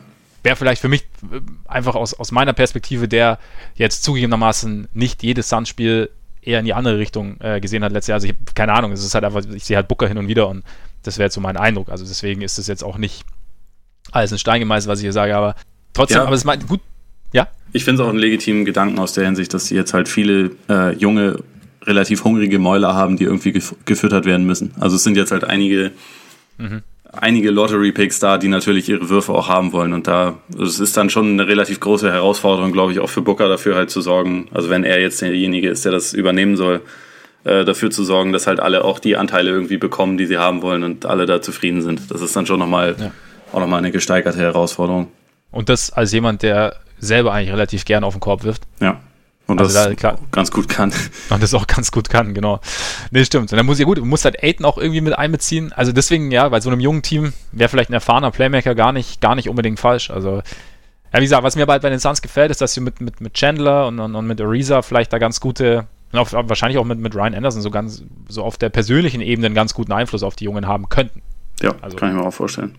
Deswegen könnte das, wenn sie es irgendwie halbwegs hinkriegen, könnte es schon Spaß machen, dazu zu schauen. Hast du noch irgendwas zu den Suns zu sagen sonst? Nee, es reicht. Nee, also absolut. Alles ist natürlich irgendwie dem vorbehalten, dass Booker schnell wieder fit wird, aber ja, also nach dem, was man da so gelesen hat, so ich glaube, eine kleinere Geschichte an der Hand ist jetzt also selten was, wo man irgendwie noch Spätfolgen von hat. Von daher bin ich da einfach mal optimistisch. Nee, ich denke auch. Und dann halt klar, mal sehen, was mit Josh Jackson dann wird. Dann vielleicht wirklich als Vierer mit Ayton, Jackson, Booker, vielleicht Ariza dazu oder TJ Warren. Da können sich schon echt ein ganz cooles Team irgendwie finden. Und auch eins, das halt, dem es halt wirklich Spaß macht zuzuschauen. Mein größter Spaßfaktor geht so ein bisschen in die Richtung, weil es ist so der Talentpool in der Division. Beziehungsweise welches Talent sich weiterentwickelt oder welches sich am besten weiterentwickelt oder wie es halt, was möglich ist. Also wenn wir da mal so die einzelnen Teams anschauen, bei den Kings hast du irgendwie Fox, du hast Bogdan Bogdanovic, dann hast du Marvin Bagley jetzt, also wo halt auch noch irgendwie Fragezeichen da sind, wo Talent vorhanden ist. Lakers hast du Josh Hart, Ingram, Kuzma, Lonzo, dann Ayton, Booker, Bridges, Jackson. Also da ist irgendwie so viel Talent in dieser Division und so viel auch irgendwie potenziell besondere Spieler. Also gerade wenn du jetzt Ingram, Booker, der schon ein bisschen weiter ist, oder Ayton dir anschaust. Ich freue mich da schon drauf, so immer mal mir die einzelnen Spiele mal anzuschauen, zu gucken, okay, wie kommt er jetzt weiter, was ist da theoretisch noch möglich oder so, also einfach da, oder wie lässt er, wie zockt er einfach mal. Also es gibt ja auch mal, also gerade so bei den Kings, wenn er vielleicht nicht unbedingt gewonnen werden muss, so da freue ich mich irgendwie drauf, mir das mal anzuschauen.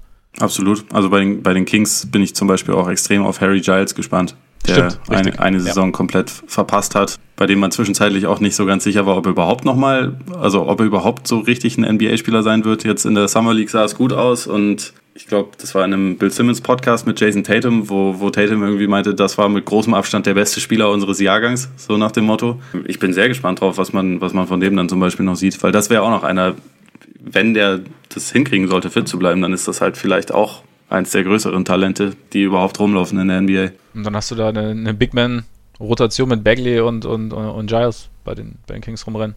Und Cauley Stein natürlich. Und Costa Koufos. Und Costa Koufos, genau. Ja, letztendlich wird wahrscheinlich Sibo einfach 35 Minuten pro Spiel spielen und die anderen kriegen einfach keine Einsatzzeiten. Auf jeden Fall. Das wäre Kangs-Level. Aber eigentlich der allergrößte Spaßfaktor ist natürlich Clay. Ja, das stimmt natürlich. Weil Clay. Nichts macht so viel Spaß, wie Clay Thompson beim Basketballspiel und Leben zuzuschauen. Kamelreiten war er, glaube ich, kürzlich. Ja, ich habe es gesehen. Auch seinen Museumbesuch mit T-Mac und Mello und einfach nur mit den beiden war auch relativ legendär, wo er einfach dann schreibt, Future Big Three Champions. Und Mello einfach nur fuck out of here. Ja. Da sieht man irgendwie, wie die Prioritäten sind. Finde ich gut. Aber Clay ist und bleibt einfach ein geiler Typ. Clay ist ein überragender Typ. Ich glaube, KD hat auch noch kommentiert gehabt irgendwas. Clay hat dann nur geantwortet, ja, du kannst dann als vierter Mann dazukommen. Super Typ. Ja. Clay, ich freue mich immer auf Clay. Interessantes Big Picture.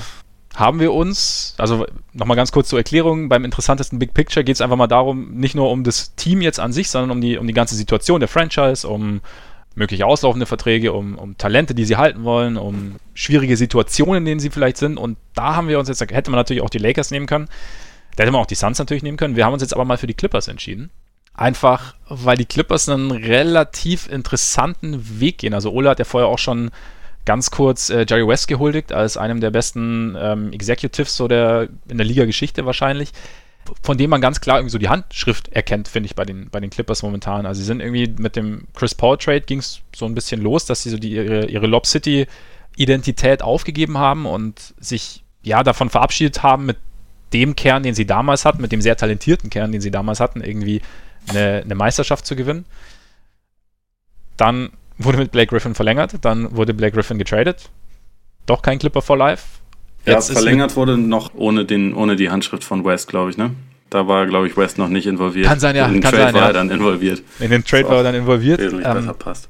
Ja, richtig, genau. Und ja, und jetzt ist mit DeAndre Jordan ist jetzt der letzte, der verbliebene der großen drei, der ehemals großen drei, ist jetzt diesen Sommer gewechselt Richtung Dallas. Und trotzdem haben die Clippers irgendwie ein interessantes Team beieinander. Also sie machen so einen soften Neuaufbau und ich finde auch so einen Neuaufbau von hinten sozusagen. Also sie sammeln momentan, also A, irgendwie Assets, aber B auch nützliche Rollenspiele, wenn man es so sagen kann. Also sie bauen quasi so ein Gerüst auf, das jetzt nicht wahnsinnig viel Geld verschlingt, mit dem sie aber potenziellen Top-Free-Agent oder vielleicht sogar Superstars eine Unterschrift schmackhaft machen könnten. Kann man das irgendwie so sagen? Ich würde es ein kleines bisschen anders noch interpretieren. Also mein Eindruck war eigentlich, dass sie, also auch mit den Vertragsverlängerungen, die sie diesen Sommer gemacht haben, also mit Avery Bradley und Montrezl Harrell, die jeweils für 2 Jahre verlängert haben, dass das eher so ein bisschen, sagen wir mal, Asset-beschützen war. Ich glaube, die Clippers träumen groß, halt nicht irgendwie bodenständig, sondern groß. Das heißt, nächsten Sommer hätten sie, glaube ich, schon 60 Millionen stehen da noch an Gehältern. 62 noch, ja. Oder knapp 62. Genau, das heißt, da wäre schon Platz für einen Max-Free-Agent. Dass sie Kawhi wollen, ist ja auch kein Geheimnis. Für den Sommer danach stand jetzt halt sogar nur 3 Spieler unter Vertrag. Und das sind halt so die beiden neuen Rookies plus Lou Williams, bei dem man dazu sagen müsste, um den es sowieso, seitdem er in der NBA ist, quasi jede Woche Trade-Gerüchte gibt. Und wo es auch, also sie haben während der letzten Saison mit ihm verlängert, relativ günstig, aber immer mit dem Wissen im Hinterkopf, ja, wenn da ein Angebot kommt, so, der hat momentan einen ganz guten Trade-Wert, also geben wir ihn dann ab und wir wollen ihn halt nicht für nichts verlieren.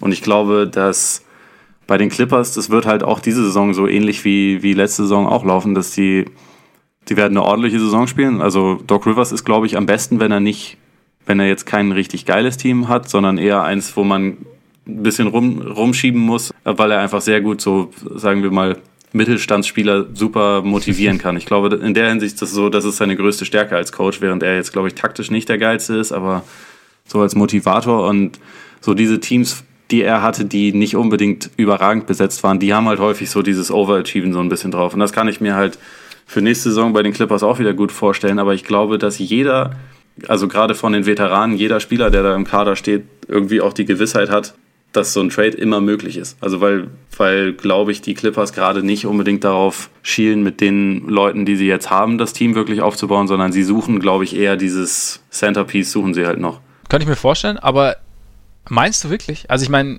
ich finde schon, weil sie haben, es sind jetzt nicht gut, der Gallinari-Vertrag ist jetzt nicht wahnsinnig gut, also der kriegt jetzt diese Saison 21,5 gut und nächste Saison sogar 22,5 gut Millionen. Ja. Aber alle anderen Spieler, die sie jetzt schon haben, oder nicht alle, einige, also jetzt zum Beispiel Tobias Harris oder Avery Bradley oder, ja gut, Theodosic muss man mal sehen, aber auch Wes Johnson zum Beispiel oder Montrezl Harrell, Patrick Beverley, das sind ja eigentlich alles Spieler, gut, Beverley wird ein bisschen älter, Verletzungsprobleme, aber das sind ja eigentlich alles Spieler, die du genau dann haben möchtest, wenn du einen Superstar hast. Deswegen haben sie auch einen gewissen Trade-Wert. Das stimmt. Das ist richtig. Ja, genau. Nee, ich glaube, es kann in beide Richtungen. Vielleicht geht es auch einfach zweigleisig. Aber ich könnte mir schon vorstellen, dass auch, wenn du jetzt, dass du jetzt sagst, die stellen sich jetzt ein Team zusammen und sagen dann zum Beispiel einem Kawhi, kannst du dann sagen, okay, pass auf, wir haben jetzt den, den und den. Und auch dadurch, dass die Verträge auslaufen, hat man dann vielleicht auch die Möglichkeit dann zu sagen, zum Beispiel mit einem Harris oder mit einem Wes Johnson dann zu sagen, okay, wir haben jetzt die Möglichkeit, den und den zu holen. wir bauen einen Contender auf, hat bis jetzt alles gut funktioniert, vielleicht verzichtest du ein bisschen auf Geld. Also ich glaube schon, dass sie da, also durch die ja, Bande, die da irgendwie entstehen, wenn man länger irgendwie zusammenarbeitet. Also ich glaube, ich kann mir schon vorstellen, also ich glaube, so dieses Asset beschützen ist sicher ein Faktor, aber ich könnte mir schon auch vorstellen, dass sie einfach so diese, na, wie sagt man, jetzt fällt mir das Wort gerade nicht ein, diese Rollenspieler, wahnsinnig schwieriges Wort, dass sie diese, dass sie die gerade auch so ein bisschen sammeln, so ein bisschen gucken und dann halt schauen, wie sie das Ganze dann verkaufen können und dass sie dann sozusagen einem Superstar ein eigenes, fertiges Team präsentieren könnten. Ja, also unter Umständen. Ich bin auch nicht der Meinung, dass sie irgendwie jetzt in die Saison gehen mit der Absicht, wir werden alle abgeben, so nach dem Motto. Das glaube ich nicht, sondern was ich eher meinte ist, dass diese Spieler, die sie da jetzt haben, das sind ja alles, also gut, wie gesagt, Gallinari hast du schon angesprochen, der Vertrag ist scheiße und bei Theodosic, wie gut der jetzt tatsächlich als NBA-Spieler ist, können wir nach einer Saison noch nicht richtig gut bewerten. Aber ansonsten, das sind ja alles irgendwie mindestens ordentliche Spieler. So ein Harris ist sogar ein sehr guter Spieler, finde ich. Also es fehlt halt nur quasi die Special Sauce. Also es fehlt halt mindestens ein richtiger Star in diesem Team. Und ich glaube, alle, die sie da jetzt haben, können sowohl für einen Trade als auch für, so wie du es jetzt gerade gesagt hast, um zu argumentieren, können sie quasi als Mittel zum Zweck benutzt werden. Und ich glaube, das ist komplett offen, wie das jetzt ist. Also ich glaube, dass halt... Das glaube ich auch. Weil das spricht extrem für Jerry West und das ist eigentlich immer auch so eine Art und Weise, wie er operiert hat, dass er halt einfach immer schaut, was auch während einer Saison möglich ist und da dann auch relativ kreativ dann denkt. Und wenn dann kurzfristig irgendwie, keine Ahnung, wer ist jetzt unzufrieden? Keine Ahnung, wenn Jimmy Butler irgendwie das nächste Mal irgendwas... irgendwie mäkelt oder so, dass dann halt die Clippers schnell anfangen, okay, wen könnten wir denn anbieten, wen brauchen wir wirklich langfristig, wen vielleicht nicht und da dann aktiv werden. Und dafür haben sie jetzt halt, also es gibt halt immer diese Möglichkeit, wenn du Assets sammelst, entweder, so wie es halt Boston gemacht hat, du hast 6 Millionen Draftpicks, mit denen du dann irgendwie um dich rumwedeln kannst, aber es gibt halt auch Teams, die andere Sachen haben wollen. Also wir haben es diesen Sommer bei den Spurs und Kawhi Leonard ja gesehen, die wollten halt nicht Picks haben, sondern die wollten halt Spieler haben, die ihnen weiterhelfen im Gegenzug direkt. Und die Clippers, die halt nicht so wahnsinnig viele Picks haben, also den für kommende Saison verlieren sie, wenn sie in die Playoffs kommen, dann geht der Erstrunden-Pick an Boston. Sie haben da nicht wahnsinnig viel über. Eben, die gehen alle nach Boston, das ist ja das Geile daran, wenn man Celtics-Fan ist, es kommen immer mehr Picks. Ja.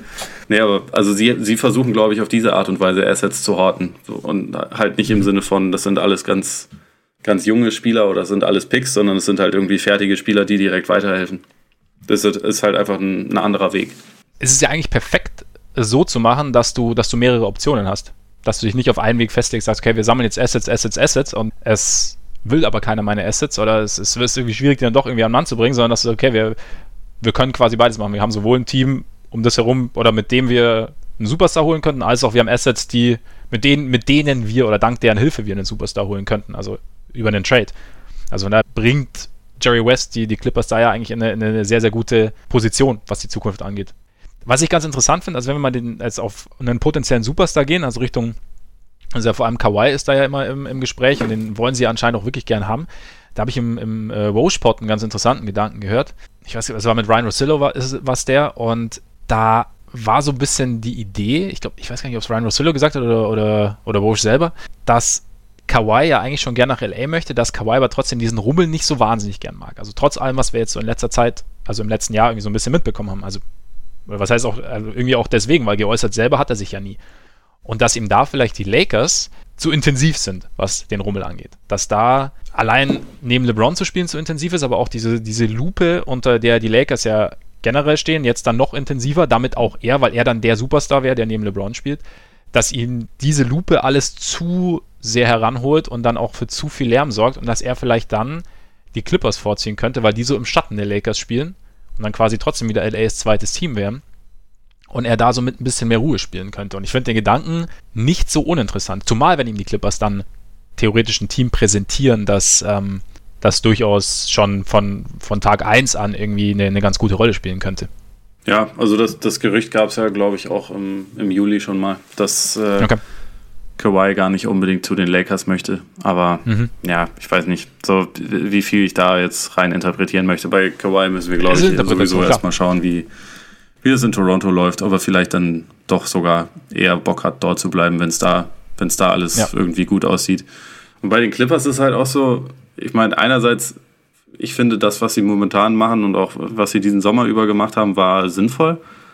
Andererseits ist es aber auch gleichzeitig so, es besteht absolut die Chance, dass sie keinen Superstar kriegen, weil wir reden hier von den Clippers. Die waren noch nie eine Modell-Franchise, sondern sie waren eher 30 Jahre lang ein absoluter Witz als Franchise. Dann hatten sie jetzt diese Lob City-Ära und mehr hatten sie eigentlich nicht Positives jemals vorzuweisen. Und es ist absolut nicht verbrieft, dass da jemand dann auch wirklich Bock hat zu kommen. Und dann kannst du natürlich die ganzen ganz guten, nicht großartigen Spieler, die du jetzt hast, immer wieder verlängern. Aber dann wirst du halt auch auf ewig mittelmäßig sein. Und dann, man kann ja auch argumentieren, dass sie irgendwie dieses Zeitfenster, das sie vielleicht hatten, auch wenn sie es wahrscheinlich nie wirklich hatten, so in L.A. so ein bisschen die Basketballvorherrschaft zu übernehmen. Das ist halt zugekracht und das wird auch so leicht nicht wieder jemals zu öffnen sein. Also spätestens jetzt, wo halt LeBron dort ist. Wobei, aber sie müssen ja nicht die Herrschaft übernehmen, sie müssen ja nur sozusagen ein Gegengewicht zu den Lakers bilden. Dauerhaft. Ja, oder sie ziehen irgendwann um.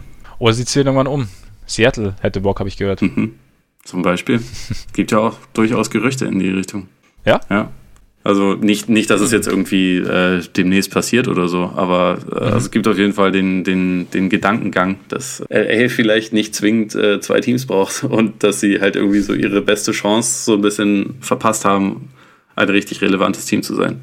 Wir werden mal schauen, wenn sie nächste Saison Kawhi bekommen und noch irgendwen, dann stellt sich das natürlich sofort wieder auf den Kopf. Aber wäre natürlich mega bitter für Kawhi, wenn er endlich nach L.A. wechseln würde zu den Clippers und die dann nach Seattle umziehen würde. Ich fände es geil. Irgendwie würde ich es ihm gönnen.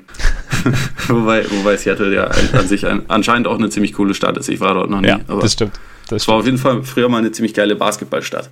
Ja, auf jeden Fall. Die brauchen wieder ein Team. Also ohne Scheiß, das ist echt sauschade, dass die seit 10 Jahren jetzt, wir haben es ja letzte Woche, haben wir es ja besprochen, haben wir kurz den Wechsel nach Oklahoma City thematisiert.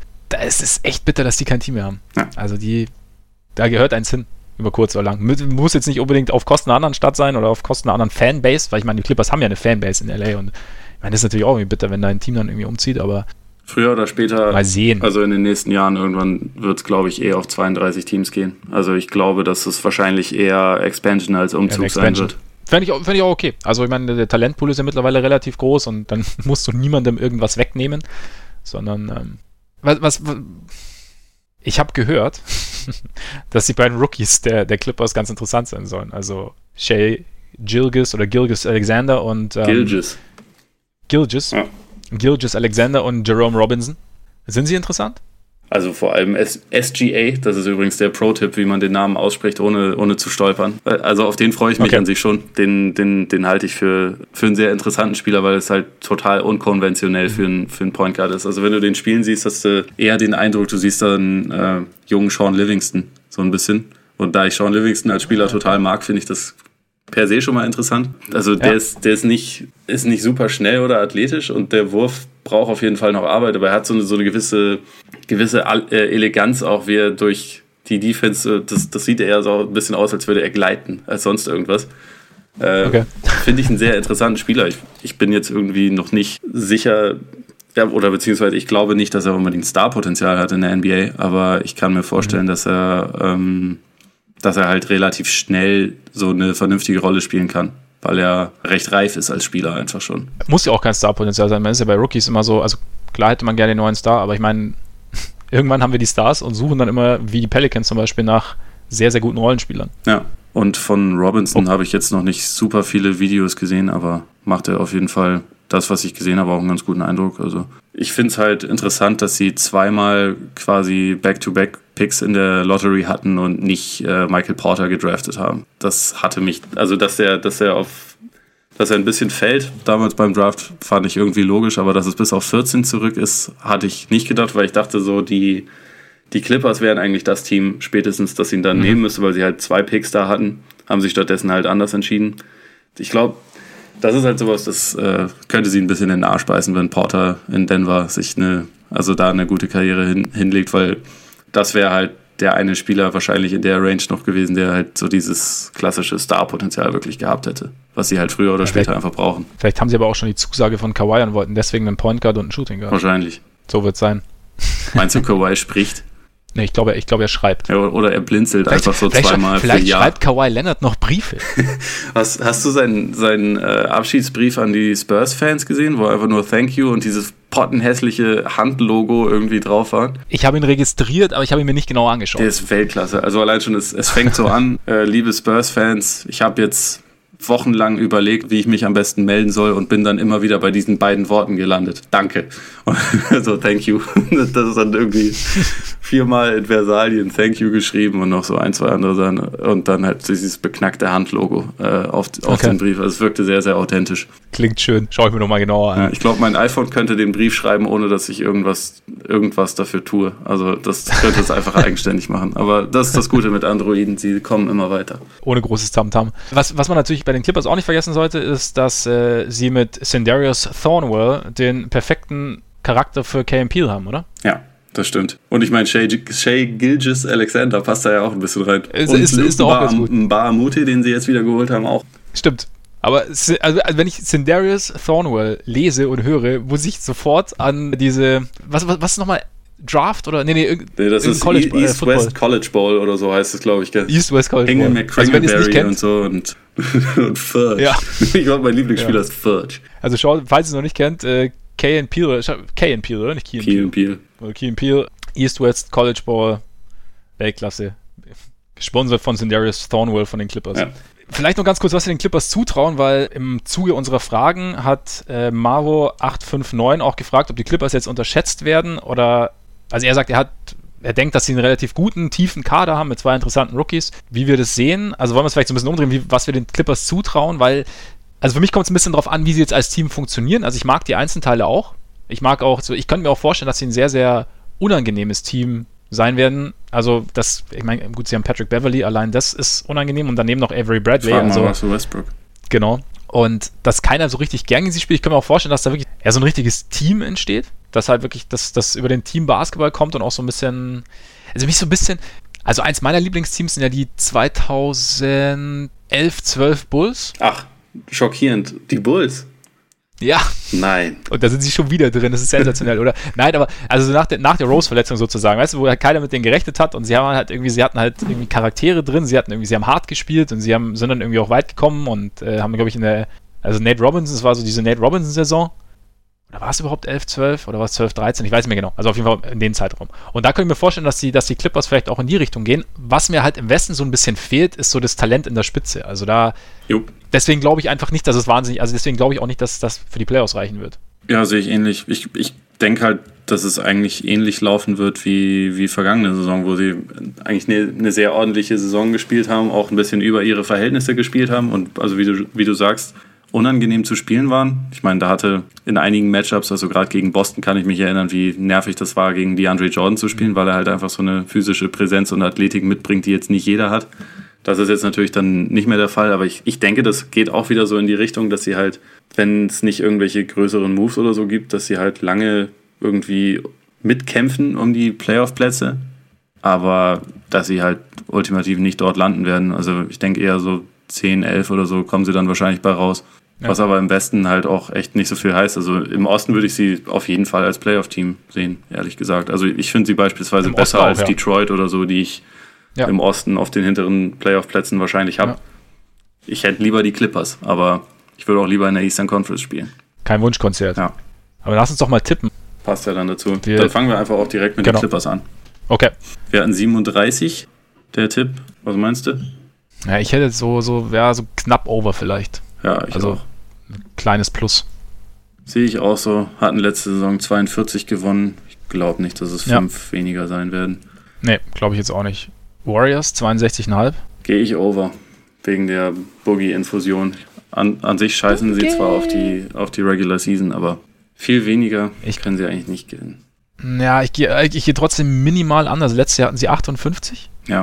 Und weil die Boogie-Infusion einfach so wahnsinnig spät kommt und man dann auch irgendwie, glaube ich, das Augenmerk eher darauf gelegt werden wird, dass Boogie bis zu den Playoffs funktioniert. Ja, eventuell passt der Supporting Cast dieses Jahr noch ein kleines bisschen besser als letzte Saison. Da lagen sie mit einigen Moves der Offseason ja nicht unbedingt richtig gut. Also so Caspi, Young und so waren eigentlich alles jetzt nicht unbedingt riesengroße Verstärkungen. Ja, ich kann mir irgendwie auch nicht vorstellen, dass sie nochmal so bocklos durch die Regular Season gehen. Also sicherlich nicht mit so dem krassen Ernst, wie sie ihn wie sie ihn 2016 hatten, wo sie halt diesen Rekord unbedingt haben wollten und dann letztendlich den Preis dafür bezahlt haben, so ein bisschen. Aber ja, ich glaube, dass letzte Saison gegen die Rockets haben sie ja auch ein kleines bisschen den Preis dafür bezahlt, dass sie halt in der Regular Season viele Tests irgendwie nicht so richtig angenommen haben. Das stimmt. Ich glaube schon, dass diese Saison sie so ein bisschen geprägt hat, also wo sie dem Rekord hinterhergelaufen sind, den Rekord dann auch geknackt haben, aber dass sie da so ein bisschen, ja, weiß ich nicht, wie so ein gebranntes Kind jetzt sind. Ja, ein bisschen deswegen, ist das auch sicherlich so. Ja, also ich meine, es wird wahrscheinlich so um die 60 Siege sein, würde ich jetzt tippen. Ja, an sich kannst du mit der Qualität, die sie haben, ist es eigentlich fast schon schwierig, nicht 60 Siege zu holen, habe ich immer das Gefühl. Ja. Deswegen hat es mich letzte Saison auch durchaus überrascht, dass es drunter geblieben ist. Weiß nicht, ob es nochmal passiert. Mal schauen. Aber ich gehe auch knapp over. Halt. Fakers? 48,5.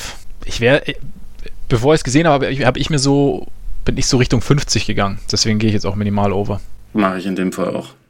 Ich glaube, wenn es 49,5 gewesen wäre, wäre ich eventuell undergegangen. Also ich glaube, das trifft schon ganz gut, die Marke. Kings 25,5? Da gehe ich under. Knapp. Dann gehe ich da over. 26. Suns 29.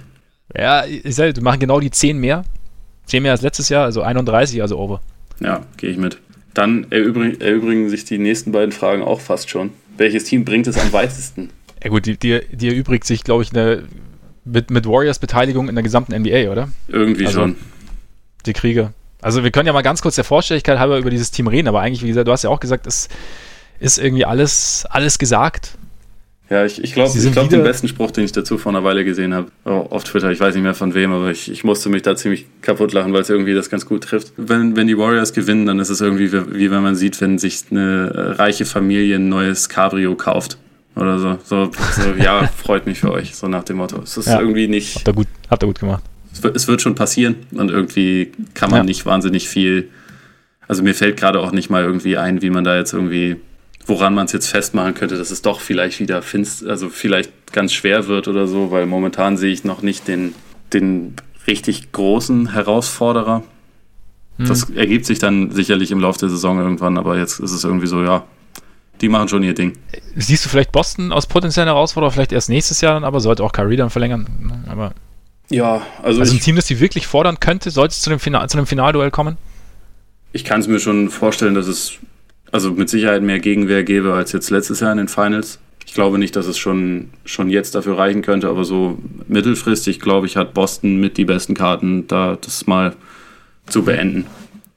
Wenn's alles ganz toll läuft und Hayward komplett fit ist, Kyrie komplett fit ist und also ich meine, so im komplett Idealfall der Celtics vielleicht sogar diese Saison, weil sie, glaube ich, Matchup-technisch haben sie einfach in Stevens jemand, der sehr, sehr viel rauspressen kann. Aber ich meine, jetzt aktuell würde ich halt immer noch ganz klar auf die Warriors setzen. In jeder Serie, in jedem Szenario. Er ist Top-Talent. Also das maximale Talent ist einfach bei Warriors so extrem hoch. Dass, ja. Aber auf dem Flügel sind sie halt ein bisschen dünn immer noch. Ne? Stimmt. Aber auf dem Flügel sind sie trotzdem noch ein bisschen dünn. Immer noch, oder? Ja. Aber ich denke, da passiert wahrscheinlich auch noch irgendwie was Kleineres zumindest. Ja, Patrick McCaw haben sie ja noch nicht gesigned.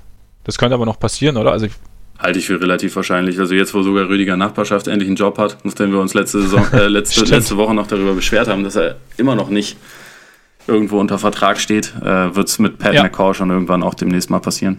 Also alles, was ich irgendwie über den Sommer gelesen hatte, hieß auch, dass sie es eigentlich vorhaben, ihn irgendwie weiterzuhalten. Aber sie werfen da jetzt gerade natürlich nicht mit den Fuffis durch den Club für ihn. Zumal ja auch letzte Saison ist ja ein bisschen blöd gelaufen für ihn, dass er sich da Rücken verletzt hat. Die Verletzung war ziemlich übel. Wird schon noch irgendwie kommen. Größte Chance auf den First Pick 2019, ja, königlich. Ja. Wie ist der nochmal geschützt? Boah, da fragst du was. Weil, wo wir das ja eben schon thematisiert haben, dass eigentlich alle Wege nach Rom und alle Picks nach Boston führen. wir sind da ja auch quasi, weil nicht wir, sondern die Celtics sind da ja auch irgendwie mit dran. Ja. Ich muss das einmal ganz kurz... Ich meine, du nimmst die ganze Geschichte im Celtics-Trikot auf. Er ist tatsächlich nur Nummer 1 geschützt. Das heißt, sie müssen sogar den ersten Pick bekommen. Ja, dann mal viel Glück, Kings.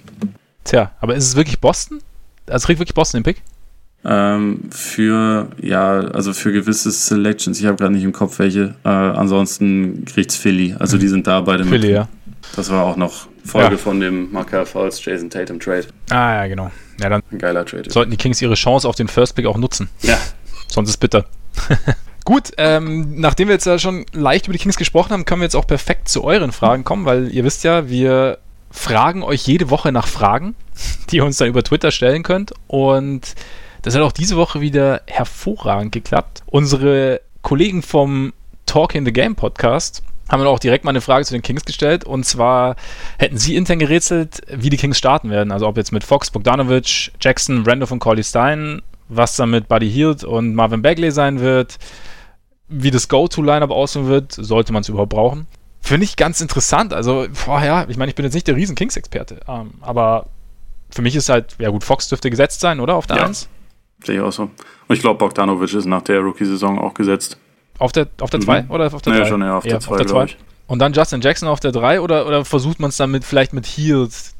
Ich glaube, Hield, an sich fand ich den in der Rolle so als Scorer von der Bank nicht unbedingt verkehrt. Ich glaube, an sich ist das schon für ihn relativ sinnvoll. Deswegen hätte ich da jetzt tatsächlich auch auf Jackson getippt. Das Problem ist halt irgendwie, dass dann viele der Spieler, die eigentlich, also der jüngeren Talente, die eigentlich Spielzeit brauchen, sich halt eigentlich doppeln und gleiche Position spielen. Also da hast du dann Cauley-Stein, der für mich wahrscheinlich am Anfang gesetzt sein wird, auf der 4. Ich kann mir nicht vorstellen, dass sie Sebo spielen lassen, sondern ich würde eigentlich schon denken, wenn sie Bagley an 2 draften, statt irgendwie jemanden wie Doncic oder so zu holen, dann sollten die den eigentlich schon auch von Anfang an spielen lassen. Dazu läuft dann da noch Harry Giles mit rum, dazu läuft dann noch Skal Labissière mit rum. Das sind ja eigentlich Bielica. Auch alles große Leute, die da auf die Position müssen. Genau, Bielica ist auch am besten auf der 4. Das ist halt mal wieder so die typische Kings-Problematik, dass es jetzt nicht unbedingt geil zusammenpasst, aber also das Erste, was ich mir zu der Frage tatsächlich notiert hatte, war bloß nicht die alten Säcke. Also so gerne ich Sebo mag, aber der sollte jetzt nicht wieder ich glaube letzte Saison war er am Ende sogar Topscorer der Kings und da sollte es nicht unbedingt drauf hinführen, die Saison. Also es ist ja letztendlich völlig egal, ob die jetzt die Saison über 15 oder 22 Spiele gewinnen werden. Wahnsinnig viele werden es nämlich sowieso nicht und dann sollte es halt einfach echt darum gehen, zu schauen, also gerade so auf den beiden großen Positionen, welche Kombination da am besten zusammenpasst. Da sollen sie ruhig auch relativ viel rumprobieren.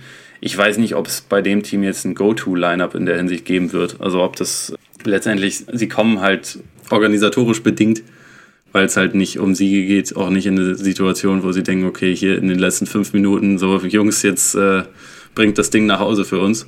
Und wenn sie das müssten, dann wüsste ich ehrlich gesagt auch nicht. Also ich meine, Bogdanovic würde ich draufstellen, weil der halt gewisse Crunch-Time-Erfahrung hat, aber sonst ist es halt schwierig. Sonst finde ich es auch schwierig.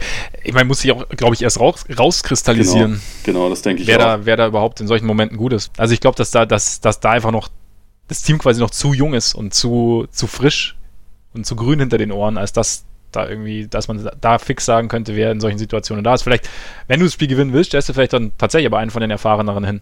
Also, dass du dann wirklich Sebo hinstellst. Ja, klar. Zum Beispiel. Nur, wie gesagt, was ich halt eigentlich finde, oder was ich den Kings sagen würde, ihr wollt ja nicht gewinnen. Also, ihr habt ja nichts, sie haben ja letztendlich nichts davon. So, wenn man so nimmt, dann nimmst du ja ein Go-To-Lineup, in dem Shumpert spielt, der irgendwie keinen Bock hat, für die Kings zu spielen. Cauley-Stein auf der 1. Cauley-Stein auf der 1, genau. Oder, ja, genau. Du spielst ja mit 5 Großen.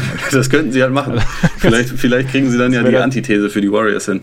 Ja, genau. Das wäre eigentlich ganz geil. Also vor allem könnten sie. Lass uns das mal kurz. So, ich gucke mir mal den Kader kurz an. Dann machst du auf jeden Fall Cauley-Stein, Bagley, Sibro packst du rein, Kufos. Ja. Boah, das sind schon mal, das passt schon mal geil zusammen. Ja, und Giles, dann hast du schon ein super Team beisammen.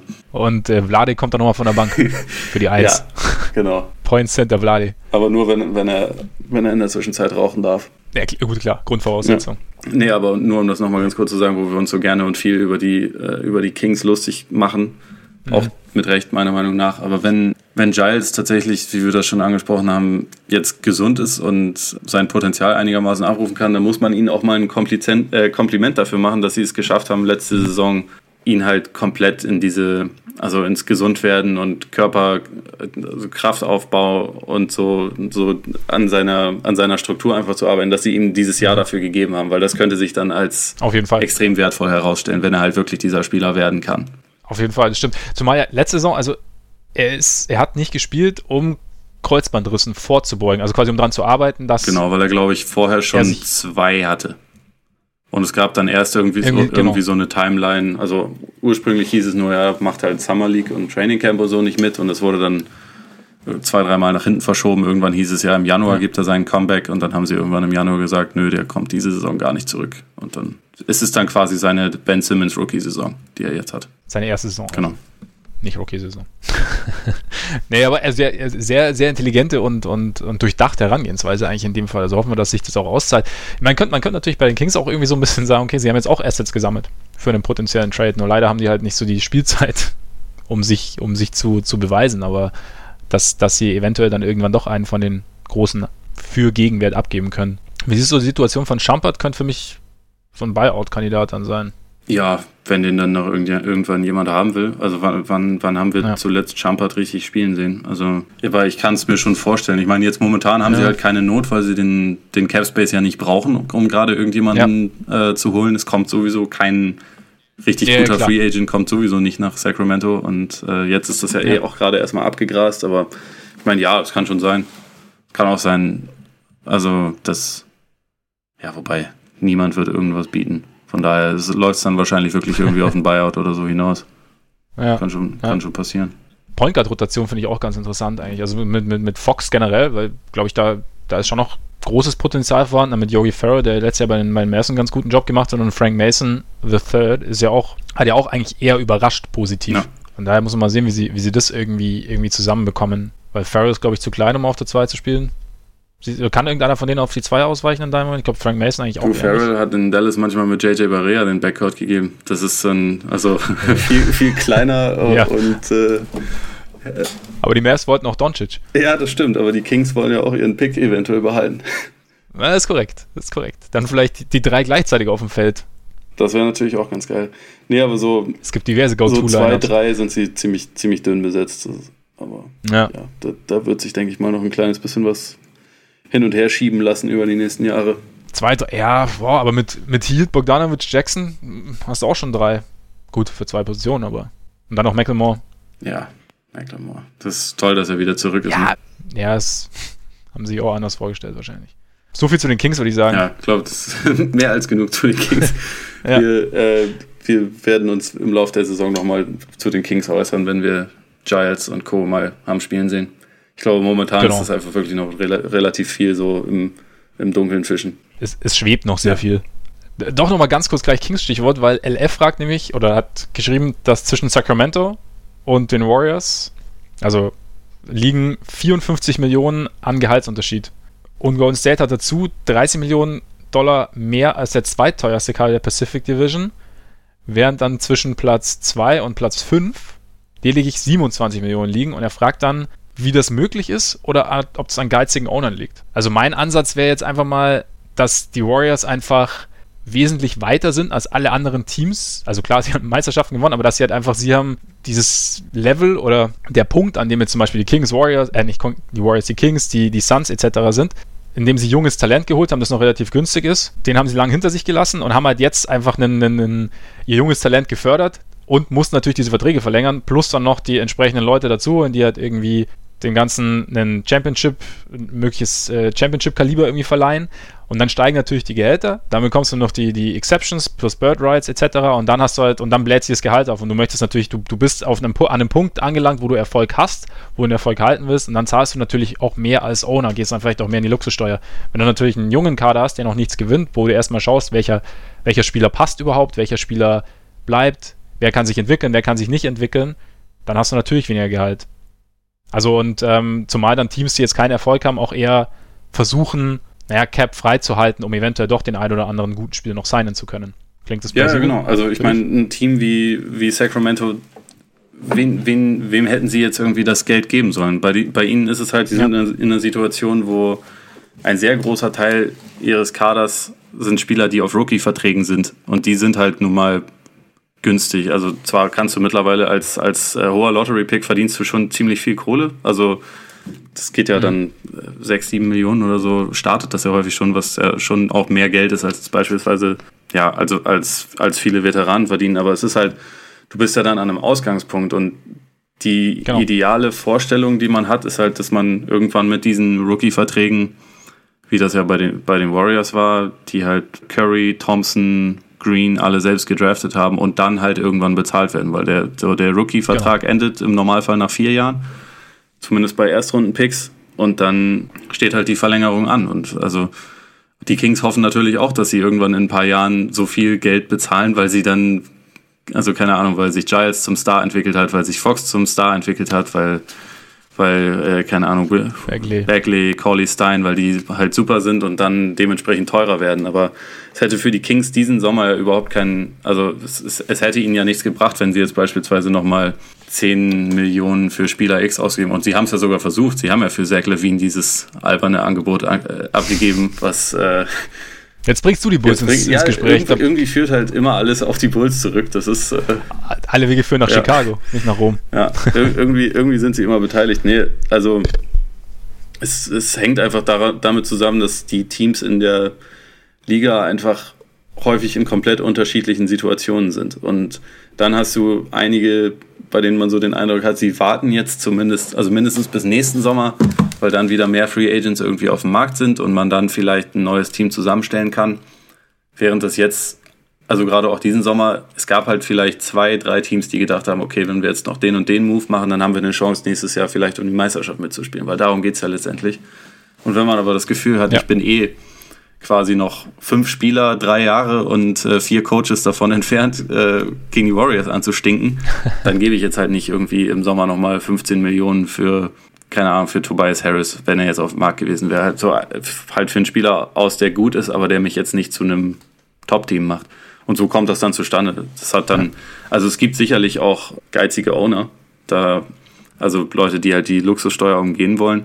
Damit hatte Golden State jetzt zuletzt keine Probleme. Es wird aber auch nächste Saison werden Durant und Klay Thompson jeweils Free Agents. Da werden sie auch wieder ein bisschen kreativ sein müssen und da müssen wir mal schauen, wie das da dann weitergeht. Aber wenn du keine Chance auf den Titel hast, dann zahlst du im Idealfall halt nicht noch dazu irgendwie 50 Millionen Luxussteuer drauf. Das machen dann Teams wie OKC vielleicht, aber auch nicht unbedingt, weil sie es geil finden. Ja. Genau. Das ist ja auch nicht unbedingt Geiz, sondern eher halt einfach Realismus. Ja. Warum das Geld rausschmeißen, wenn es nicht zielführend ist. Gut, letzte Frage. Munich Swell hat nämlich gefragt, wer für uns der zweitbeste Spieler der Lakers ist und welcher unserer Playoff-Kandidaten einen schlechteren zweitbesten Mann hat. Finde ich gar nicht so uninteressant eigentlich. Also, wer wäre jetzt für dich der zweitbeste bei den Lakers? Stand jetzt? Ingram, glaube ich. Ja, hätte ich auch. Und Stand jetzt... Ich meine, ich rechne da schon so ein kleines bisschen mit rein, dass er natürlich auch noch einen Sprung macht. Aber ich glaube, von den Leuten, die da jetzt so rumlaufen, würde ich schon sagen. Wäre jetzt auch meiner gewesen. Also ich sehe ihn jetzt auch schon auch vom Potenzial her stärker als Kuzma zum Beispiel. Ja, viel stärker. Also einfach auch so von den körperlichen Voraussetzungen her, gerade wenn er noch ein bisschen Masse vielleicht draufpackt und dann also Länge gepaart mit Wurf und einem gewissen Zug zum Korb ist natürlich immer interessant. Schlechterer zweitbester Mann bei dem Playoff-Team. Also ich habe eine Weile rumgesucht, bin auf dieser Suche im Osten gelandet, überraschenderweise. Wo sonst? Also ich habe tatsächlich im Westen, bei mir war von den Leuten, die ich da in den Kandidatenkreis zähle, war kein Team dabei, wo ich gesagt hätte, das ist jetzt ein zwingend schlechterer Spieler als Brandon Ingram, den ich da als zweitbesten Spieler sehe. Im Osten... Das sind halt auch dann so eher Fringe-Playoff-Teams, also Heat, Cavs. Bei den Pacers war ich mir nicht ganz so sicher. Hätte ich jetzt aber dazu gezählt. Ja. Also mit Miles Turner dann wahrscheinlich als zweitbesten. Ja, oder Tariq Evans. Oder Tariq Evans, ja. Hätte ich da auch da mit in die Waagschale geworfen, aber ich glaube, das wäre es auch schon. Hast du noch wen? Ich habe so ein bisschen bei den Blazers überlegt, ehrlich gesagt. Wenn wir die Blazers jetzt als Playoff-Team sehen wollen. Keine Liebe für CJ McCollum. Doch schon Liebe für CJ McCollum, ein bisschen mehr Liebe für Ingram. Wir müssen ja nicht immer negativ sein. Ja, da ist was dran. Nee, also das sollte man wahrscheinlich auch dazu betonen. Ich halte eigentlich wirklich ziemlich viel von Brandon Ingram. Also das klingt wirklich sonst so negativ. Also, ich halte den schon für einen sehr interessanten Spieler auch. Nee, eben, und wir haben es ja schon ein paar Mal gesagt, also das ist ja dann, wenn wir um die Besten reden oder um halt Positives, dass es dann, wenn jemand nicht ganz so positiv ist, dass er dann halt eben eher nicht nur ein bisschen weniger positiv ist, nicht, dass er negativ ist. Vielleicht die Blazers. Wären jetzt so ein bisschen... Wenn man jetzt noch provozieren wollen würde, könnte man auch noch die Spurs sagen. Aber... Habe ich auch kurz überlegt, aber dann, da ist man dann, glaube ich, auch, da tappt man so ein bisschen in die Jugendathletik-Falle, könnte ich mir vorstellen. Ja, und in die Defense-Falle vielleicht so ein bisschen. Weil Das ist halt, glaube ich, bei DeRozan mein größtes Ärgernis, dass er halt nicht verteidigt. Das tut Ingram, aber andererseits ist Ingram halt offensiv auch echt noch lange nicht so weit wie DeRozan. Von daher, ich glaube, da hätte ich aktuell schon noch DeRozan drüber. Auch wenn ich, für mein Team hätte ich lieber Ingram, muss ich dazu sagen. Ja, auch allein schon vom Potenzial her wahrscheinlich, oder? Vom Potenzial, aber auch irgendwie so vom Spielertypen her. Kommen wir jetzt noch, wir machen diese Woche eine Frage mehr, aus gegebenem Anlass. Xero Fren hat nämlich gefragt, ob es denn nach den Division-Analysen regulär mit dem Podcast weitergeht oder ob wir dann bis zum Saisonstart pausieren. Wir haben natürlich relativ schnell geantwortet, dass alles regulär weitergeht. Stimmt auch, also fast zumindest, weil nächste Woche werden wir tatsächlich pausieren. Einmal. Wir werden uns dann, aber natürlich, wir werden intensiv in uns gehen und uns was Überragendes für die Woche danach überlegen. Vielleicht ist es auch nicht ganz überragend, aber ihr dürft auf jeden Fall gespannt sein. Wir sind dann auf jeden Fall wieder da. Was in 2 Wochen passiert. So. Wir sind auf jeden Fall wieder da. Die Training Camps haben dann begonnen und ja, freuen uns weiterhin auf die neue Saison. Das heißt, ihr müsst nächste Woche, so schwer es wahrscheinlich ist, ohne uns auskommen.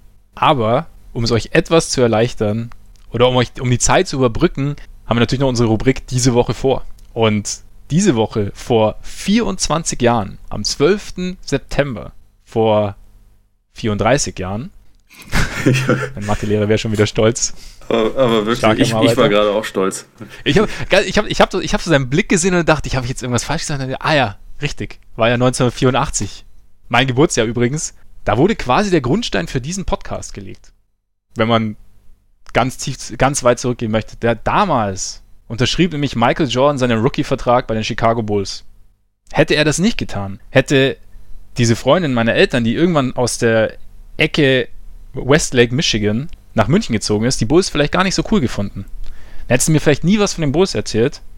Ich hätte vielleicht nie den Korbball kennengelernt und hätte niemals den Ole kennengelernt. Und wir hätten niemals diesen Podcast begonnen. In diesem Sinne, vielen Dank, Rod Thorne. Vielen Dank, Michael Jordan. Ihr habt unser Leben bereichert. Schöne letzte Worte, oder? Schon. Ich weiß gar nicht, was ich dazu sagen soll. Also mir kommen auch gerade die Tränen. Ja, ich merke schon. Die Oberlippe zittert auch leicht.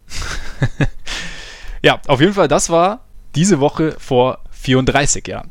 In diesem Sinne würde ich sagen, sind wir am Ende angekommen, oder? Gibt es noch irgendwas hinzuzufügen? Irgendwas zur Pacific Division? Irgendwas zu den Bulls? Ich glaube, zu den Bulls haben wir diesmal wirklich fast alles gesagt, was es zu sagen gab. Okay. Da überlege ich natürlich auch bis übernächste Woche. Da wird mir auch einiges einfallen. So, ja, in diesem Sinne würde ich sagen, ja, schön, dass ihr dabei wart. Freut uns wie jede Woche. Hoffentlich hat es euch gefallen. Wie jede Woche auch der Hinweis, dass ihr uns gerne Rezension auf iTunes hinterlassen könnt, dürft. Hilft uns auf jeden Fall sehr weiter, wenn ihr das macht. Und ja, wenn ihr Anregungen habt, schreibt uns gerne an über Facebook, über Twitter. Und ansonsten, ja, wenn es euch gefällt, erzählt es weiter und hört in 2 Wochen wieder rein. Und ja, in diesem Sinne wünschen wir euch einen schönen Abend, einen schönen Tag, einen schönen Morgen. Reingehauen.